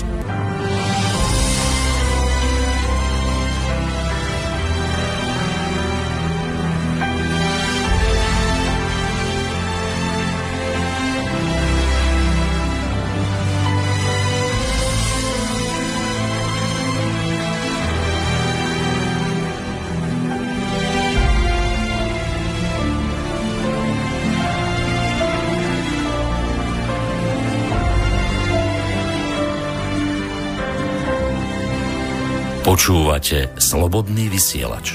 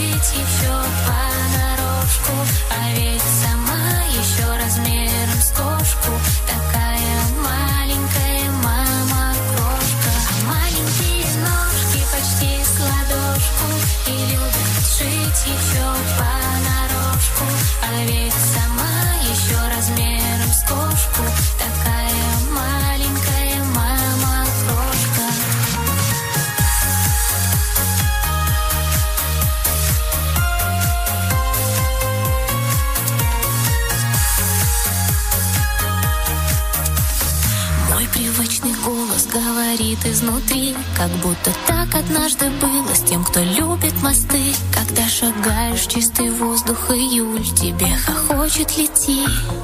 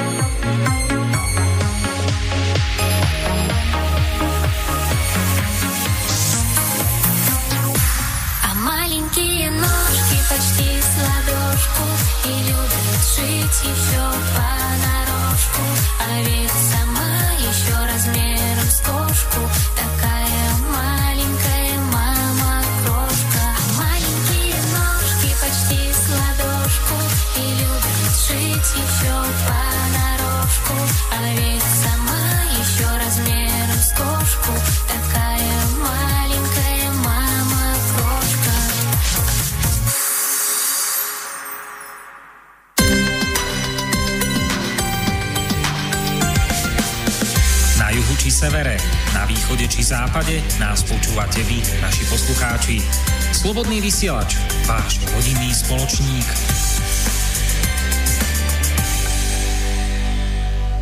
A je tu posledná časť relácie sám sa blekárom číslo 162 o tom, ako predchádzať eh, poškodeniam pôdu. No, z Bratislavy Marian Filo od Mixu a na Skype máme nášho dnešného hostia, inžinierku Janku Tutkovú. A do, došiel taký mail, no neviem, no je to trošku dosť od veci od témy, ale pred, predsa len to prečítam. Uh, nedá mi reagovať, ako je možné, že na Slovensku nevezmu do jasly alebo škôlky dieťa, pokiaľ nie je očkované. Ako sa proti tomu brániť, alebo ako obobrať riaditeľku škôlky, že máme očkovanie, keď ho nechcem to očkovanie. No.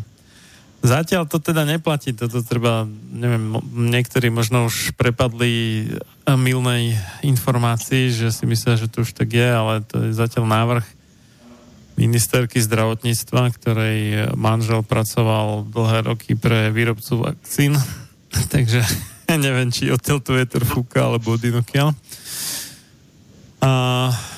no, také nejaké návody na porušovanie zákonov tu dávať nebudem. to sa, že ako obabrať. Ešte určite tú tému otvoríte do niekedy. niekedy. No, určite sa k tomu dostaneme. Myslím, že to ešte nie je aktuálne, že sa len to tak... Zatiaľ nie, no. propaganda sa začala, tá, to masírovanie mozgov, ale ten návrh sme ešte nevideli. Ona až teraz v apríli ho má ministerstvo predkladať, ako to bude teda aj s tou povinnou školsk- predškolskou dochádzkou rok pred školou, lebo ja mám teda uh, domáceho školáka doma. Aj ďalšie deti by sme chceli ako tak vzdelávať a teraz ešte aj, ešte aj na to toto. Takže no, uvidíme, ako to celé dopadne. Ale som zvedavá, myslím, že tam ešte vzniknú rôzne občianské tlaky a iniciatívy. Dúfajme, že, že to celé neprejde tak, ako to je. No. no, oni na jednej strane ako na jeseň vlastne oznámili, že posledný ročník škôlky má byť povinný a na druhej strane dávajú toto, to je úplne ako, že navzájom sa to bije. tvrdo. Jasne, uvidíme. uvidíme, čo z toho bude. Ja, ja poviem inú zaujímavú vec, lebo mne manžel medzi tým, kým som tu ja diskutujem, on neviem, či ešte si dal nejaký ďalší research alebo sa nudí. A teraz mi poslal taký link od jedného uh, amerického doktora, ktorý sa tiež tejto téme uh, venuje, tomu MT, MTHFR prepačte, som teraz prešla na anglicky. ale, ale a on teraz, teraz som si to prečítala, no a musím to tu povedať, lebo tak, aj keď to všetko, čo som povedala, um, on tvrdí, že, že tie genetické mutácie, ktoré boli namerané u tých ľudí s MTHFR um, poškodením, genovým poškodením, že vraj títo ľudia, uh, on odkazuje nejaké štúdie, tie som si nestihla pre, prečítať, odkazuje na to, že tí ľudia mali zníženú uh, hladinu riboflavínu, čo je B2 vitamín a ktorý je uh, prítomný zase v pečení a v tých vnútorných orgánoch, hej, ktoré sú tiež veľmi zdravé, ak to teda to zviera žije zdravo. Hej. A, a teda a toto je vraj ten faktor, podľa neho um, pre tieto mutácie a ešte nejako v kombinácii s nedostatkom magnézia. Takže možno, fú, ďalšia vec. To toľko vecí tu nám naskakuje, že čo všetko proste nám z tej stravy dneska vypadáva a čo nám chýba a čo potrebujeme tomu telu dodať, lebo naozaj to, to stravovanie sa tak ako radikálne zmenilo za tých pár desať ročí, že, že a ani nevieme, čo jeme. A, a hm. ani nevieme už, čo by sme mali jesť, lebo tak sme to predtým mali v strave a teraz, teraz ako si musíme tu študovať, že kde aký vitamín nám kde treba a že či ho naozaj máme a či ho si potrebujeme niekde objednať. Takže ešte to, toto, toto mi prišlo celkom zaujímavé, čo som si medzi tým prečítala. Mm-hmm. Tak mhm. som zvedavá, že či sa mi to nejako potvrdí, určite to ešte doštudujem a ja. Ešte jeden e-mail prišiel. Dominika sa pýta, že či existujú probiotika vhodné pre tehotné, respektíve užívali by ste ich preventívne počas telo, celého tehotenstva. No tak probiotika sú vlastne prospešné Určite. baktérie, tam nie je žiaden problém s ním, nejaké nežiaduce účinky nemajú. Presne. Takže... Tak určite, určite, že je potrebné, je, je dobré, hlavne ak uh, žena niekedy v minulosti, aj v dávnej minulosti brala antibiotika, vždy je dobré, aj z času na čas, aj keď človek nie je tehotný, si dať probiotika na to spestrenie tej mikroflóry, ale určite počas tehotenstva je to veľmi dobrá vec uh, kvôli tomu zdraviu dieťaťa. Uh-huh. Dobre, tak teraz ešte nejakých 5-6 minút k tomu 25. marcu. Čo je okrem... deň tvojich menín. Ok, áno, áno, áno. Mariana, tak blahoželám. Ale to, to má svoj význam, ja to hneď vysvetlím. Uh, dnes je Gabriela, to je vlastne akože... Archaniela, áno. Áno, Archaniel, ktorý zvestoval pane vtedy ešte teda asi panne, alebo neviem, jak, jak, jak to verí. To no už vieme, že bola panna, určite. Ma, Mári, že, že počne a porodí syna a tak. A je to vlastne presne 9 mesiacov pred Vianocami. Mm-hmm. No a ten, ten deň 25. marca ako uh, bol teda prehlásený pomerne nedávno za deň počatého dieťaťa, ale ešte predtým to bol ako taký sviatok alebo pamätný deň, alebo ak to nazvať, um, pod uh, názvom, že, že deň zvestovania pána, čiže ten, akože ten archaniel Gabriel teda zvestoval, že, mm-hmm. že sa narodí spasiteľ. Aj tak, tak je to v tom uh, katolickom kalendári, neviem, či v kresťanskom, mnohí kresťania ako neslavia tie sviatky, ale uh, vlastne ten deň, medzinárodný deň počatého dieťaťa vznikol už dosť dávno, pred niekoľkými desaťročiami a myslím, že práve akože majú pôvod v Latinskej Amerike, tak aj preto možno tak aj vychádza na tento deň, lebo tak áno, aj to nejakú má tú logickú súvislosť aj s s tým, čo proste my ako kresťania veríme, že Ježiš bol vtedy počatý, no tak aj všetci máme niekedy ten deň počatia aj keď ho presne nevieme, neviem, či by sa to dalo vypočítať, jasne dá sa to nejako spätne vypočítať, ale nie, nie, každý, to, nie, nie každý rodič toho dieťaťa vie ten deň počatia a spätne počítať, myslím, že sa to tiež celkom nedá, lebo tie tehotenstva, tá dĺžka tých tehotenstiev je rôzna, ako vieme, hej?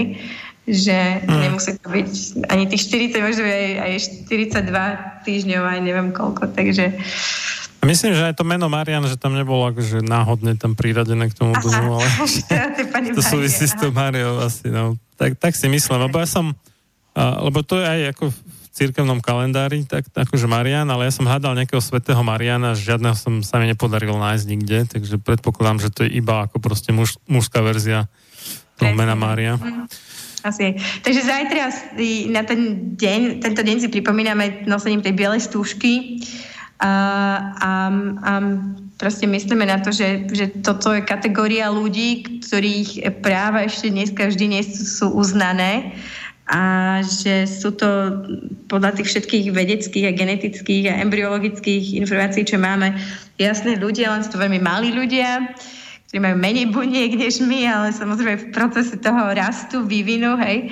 A, a jednoducho ešte stále tie, tie ich práve neboli prisúdené. Náš ústavný súd keď to, keď to interpretoval ten potratový zákon, lebo sa ho práve pýtali na to, že ako je, nie je to diskriminácia, že do 12. týždňa ten život nemá žiadnu ochranu a po 12. týždni už má predsa väčšiu ochranu, keď ide o ten potred na žiadosť, hej? lebo tam tie výnimky proste nejako ne, nechceli nabúravať, ale, prost, ale najväčšia tá skupina potrebuje samozrejme tie potraty na žiadosť, keď nie je žiaden dôvod a proste tisícky detí sú tu každý rok zabití, čo už sú také, sa prirovnáva, že neviem, veľký krtíš, hej, keby sme za jeden rok proste vykinožili, tak, tak proste toľko, hej, niekoľko tisíc detí. Samozrejme, každým rokom sa to teraz ako znižuje, ale prečo sa to reálne znižuje, je tiež veľmi otázne, lebo ako už vieme o takých rôznych tých praktikách lekárov, jak sa to dneska nedáva do evidencie, jak sa to pre všelijako ináč obchádza a,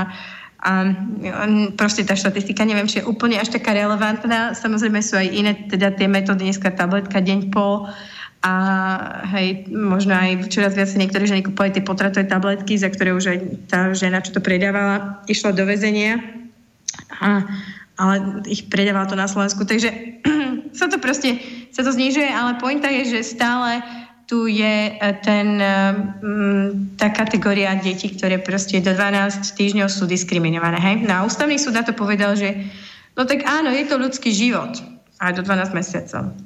Lenže proste má, má, má, má a má mať menšiu ochranu než ten život, keď je trochu starší, hej, keď je po 12. týždni alebo keď je narodený. Mm, to, to, ja to, radšej ani nekomentujem, lebo už aj rozhodnutie ústavného ja súdu... Genociálny o... rozsudok, lebo samozrejme to znamená, tie deti sú ako deti druhej kategórie, ano. menej plnohodnotné, hej, preto my to aj, tá naša kampaň Stop genocide to prirovnáva práve ako genocide, lebo presne to je ten genocidálny jazyk, že, že je to človek, ale je to proste menej hodnotný človek, ten niekto, alebo tá skupina ľudí, hej.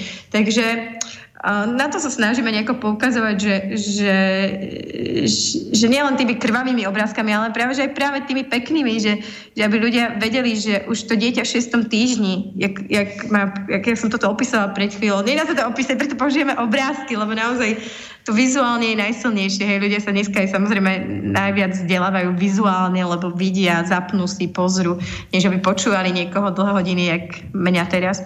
A, a teda... No, dobre. Uh, musíme, musíme už končiť. Tak. Ten, ten, ten vývoj, lebo naozaj je to človek a je to nespochybniteľné a aj keď je to v prvých dňoch iba naozaj zhluk buniek, tak je to veľmi koordinovaný zhluk buniek, mm. ktorý má proste ten, e, ten rast v sebe zakodovaný a pokiaľ tam nejako do toho nezasiahneme, čo aj sme spomínali tú hormonálnu tabletku, že aj tá zasahuje, lebo uh, ona nielen predchádza ovulácii, tam sú ešte ďalšie dve také modusy a jeden z nich uh, dokonca bráni uhniezdeniu toho embria. To znamená, že už sa embryo počalo, ono sa zvyčajne počne v tej um, trubici, vajíč, vajíčkovode, na trubici sa z angličtiny mám. A teraz ono, na desiatý deň sa ide uhniezdiť do maternice. Hej? To znamená, on na desiatý deň ono má okolo 100 buniek a, a Samozrejme, tie bunky sú, sú tiež nejako už vyformované, ako sú nasmerované ten vývoj na rôzne tkaniva a vlastne tá maternica ho vyhľaduje. Ona sa, miesto toho, aby mala tých um, 10 mm, tak ona sa stenší na jeden, je stenšená na 1 mm, znamená, že to embryo nepríjme to embryo odumrie, proste vychá, odchádza von. Hej, takže aj toto je taká iná chemická forma, by som to povedala, hej, ako, ako sa ten život ešte v tých, tých prvých dňoch a ako sa ho zbavujeme. No ale ako už tým, tým, tým chirurgickým potratom to už je um, už je to proste tam aj dosť jasné, lebo tie sa robia naozaj tak okolo toho 6. týždňa a najskôr asi tak zhruba a a kým žena na to príde a kým sa to celé zrealizuje, tak tam už naozaj tam je to už také jasné, že to je človek a kto ešte stále pochybuje, tak môže sa pozrieť, že proste každý z nás tak raz vyzeral, hej. No. Takže ten zajtrajší deň je... úprimnosť, hej. Ja som, musím hmm. povedať, že som presvedčila veľa ľudí, keď sme mali naše, naše tie verejné diskusie, keď sme chodili aj po mestách na festivály a keď som tam ja osobne bola, lebo už niekoľko rokov máme na to koordinátora a iných dobrovoľníkov, keď potom, čo ja mám deti, ale veľakrát sa nám stalo, že prišli ľudia rozčúlení, nahnevaní, lebo prevzali to z médií a teraz boli takí negatívni voči tomu a, a len sme sa začali rozprávať, hej, a, aj jednu vec za druhou a naozaj odišli, že so zmeneným názorom s podpisom do petície a rôzne proste také zmeny sme, som zažila na vlastnej koži na teda z, vlastnej situácii ma, viem, že, že keď človek je úprimne, e, teda intelektuálne úprimný, tak aj okay, dokáže zmeniť ten názor. Ale keď tam má nejaký blok, že mu to proste ako vyhovuje kvôli úplne niečomu a sa toho chce za každú cenu držať, tak sa toho bude držať. Aj pre, pre nie, niečo. Kvôli niečomu, čo možno Hej. Nejaký iný profit z toho má, alebo záujem na tom má, alebo čo. Takže Takže jedna vec je samozrejme to prijať teoreticky a potom druhá vec je, že sa podľa toho zoriadiť život, že, že to má aj samozrejme dopad a nejaké implikácie na náš život, na naše správanie, jak sa podľa toho máme riadiť, ale proste aspoň v tej teoretickej rovine prijať, že je to tak a už potom, uh, už potom si to nejako celé premyslieť ďalej a, a hľadať spôsoby. No. Tak myslím, že je to náročné v tejto dnešnej dobe, keď sa nám to z médií tu na nás hrnie a, a mladí ľudia si myslia, že, že presne do chodenia patrí všetko. Len, len, len redukovať to otehotnenie, jak to nazýva, že pregnancy reduction, tak, tak akože toho, tomu jedinému zabraniť, tak ako samozrejme tie veci spolu súvisia a, a vyžadujú proste, aby sme boli zodpovední. A, nie, aj jednak ku tým, tým deťom, ktoré sa majú počať, ale aj, aj k sebe navzájom. Dobre, tak my už musíme zodpovedne končiť, takže ďakujem veľmi pekne za tvoju účasť v tejto relácii a ešte poslucháčov Slobodného vysielača pozývam na večer. Budeme mať o 20.30 reláciu o psychosomatike v súčasnej spoločnosti s pani Antony Šermieňovou, takže budete vrelo vítaní a ešte vlastne tá štúdia, čo si spomínala o, tých, o tom, ako zlepšiť život detí s Downovým syndromom, uh-huh. tak ešte, ešte raz na záver to spomeniem, takže www.pravonazivot.sk teda. Uh-huh. Tam a lomitko down, je tá presne štúdia, Aha, ale tak. v pohode, Jasné. na tom právo na život to tam nájdete tiež. Dobre, uh-huh. ďakujem veľmi pekne, pekný zvyšok nedeli ešte prajem do počutia a videnia prípadne. Podobne, ďakujem Ahoj. veľmi pekne aj všetkým poslucháčom ďakujem a prajem, prajem peknú nedelu aj zajtrajší deň počatého dieťaťa. Majte sa. Ahoj. Táto relácia vznikla za podpory dobrovoľných príspevkov našich poslucháčov. Ty, ty sa k ním môžeš pridať. Viac informácií nájdeš na www.slobodnyvysielac.sk Ďakujeme.